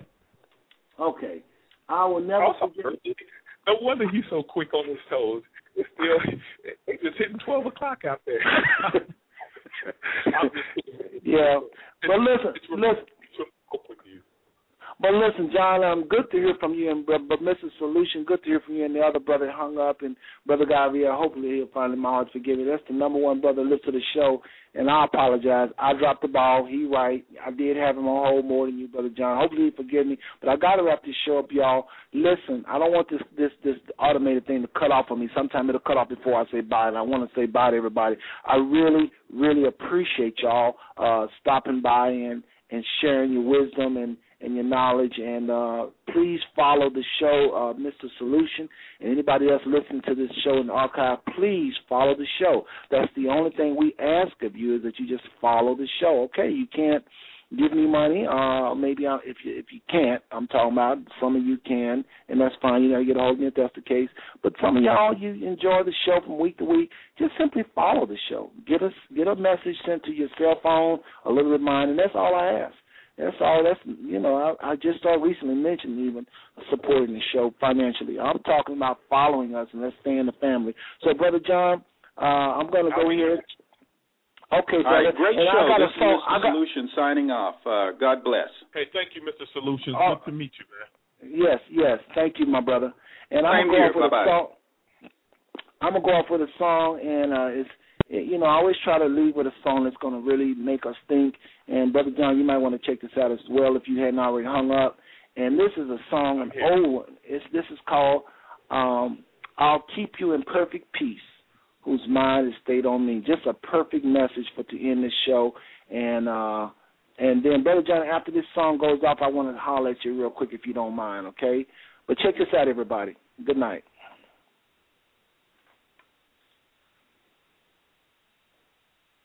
It is coming. This is Andraé Crouch.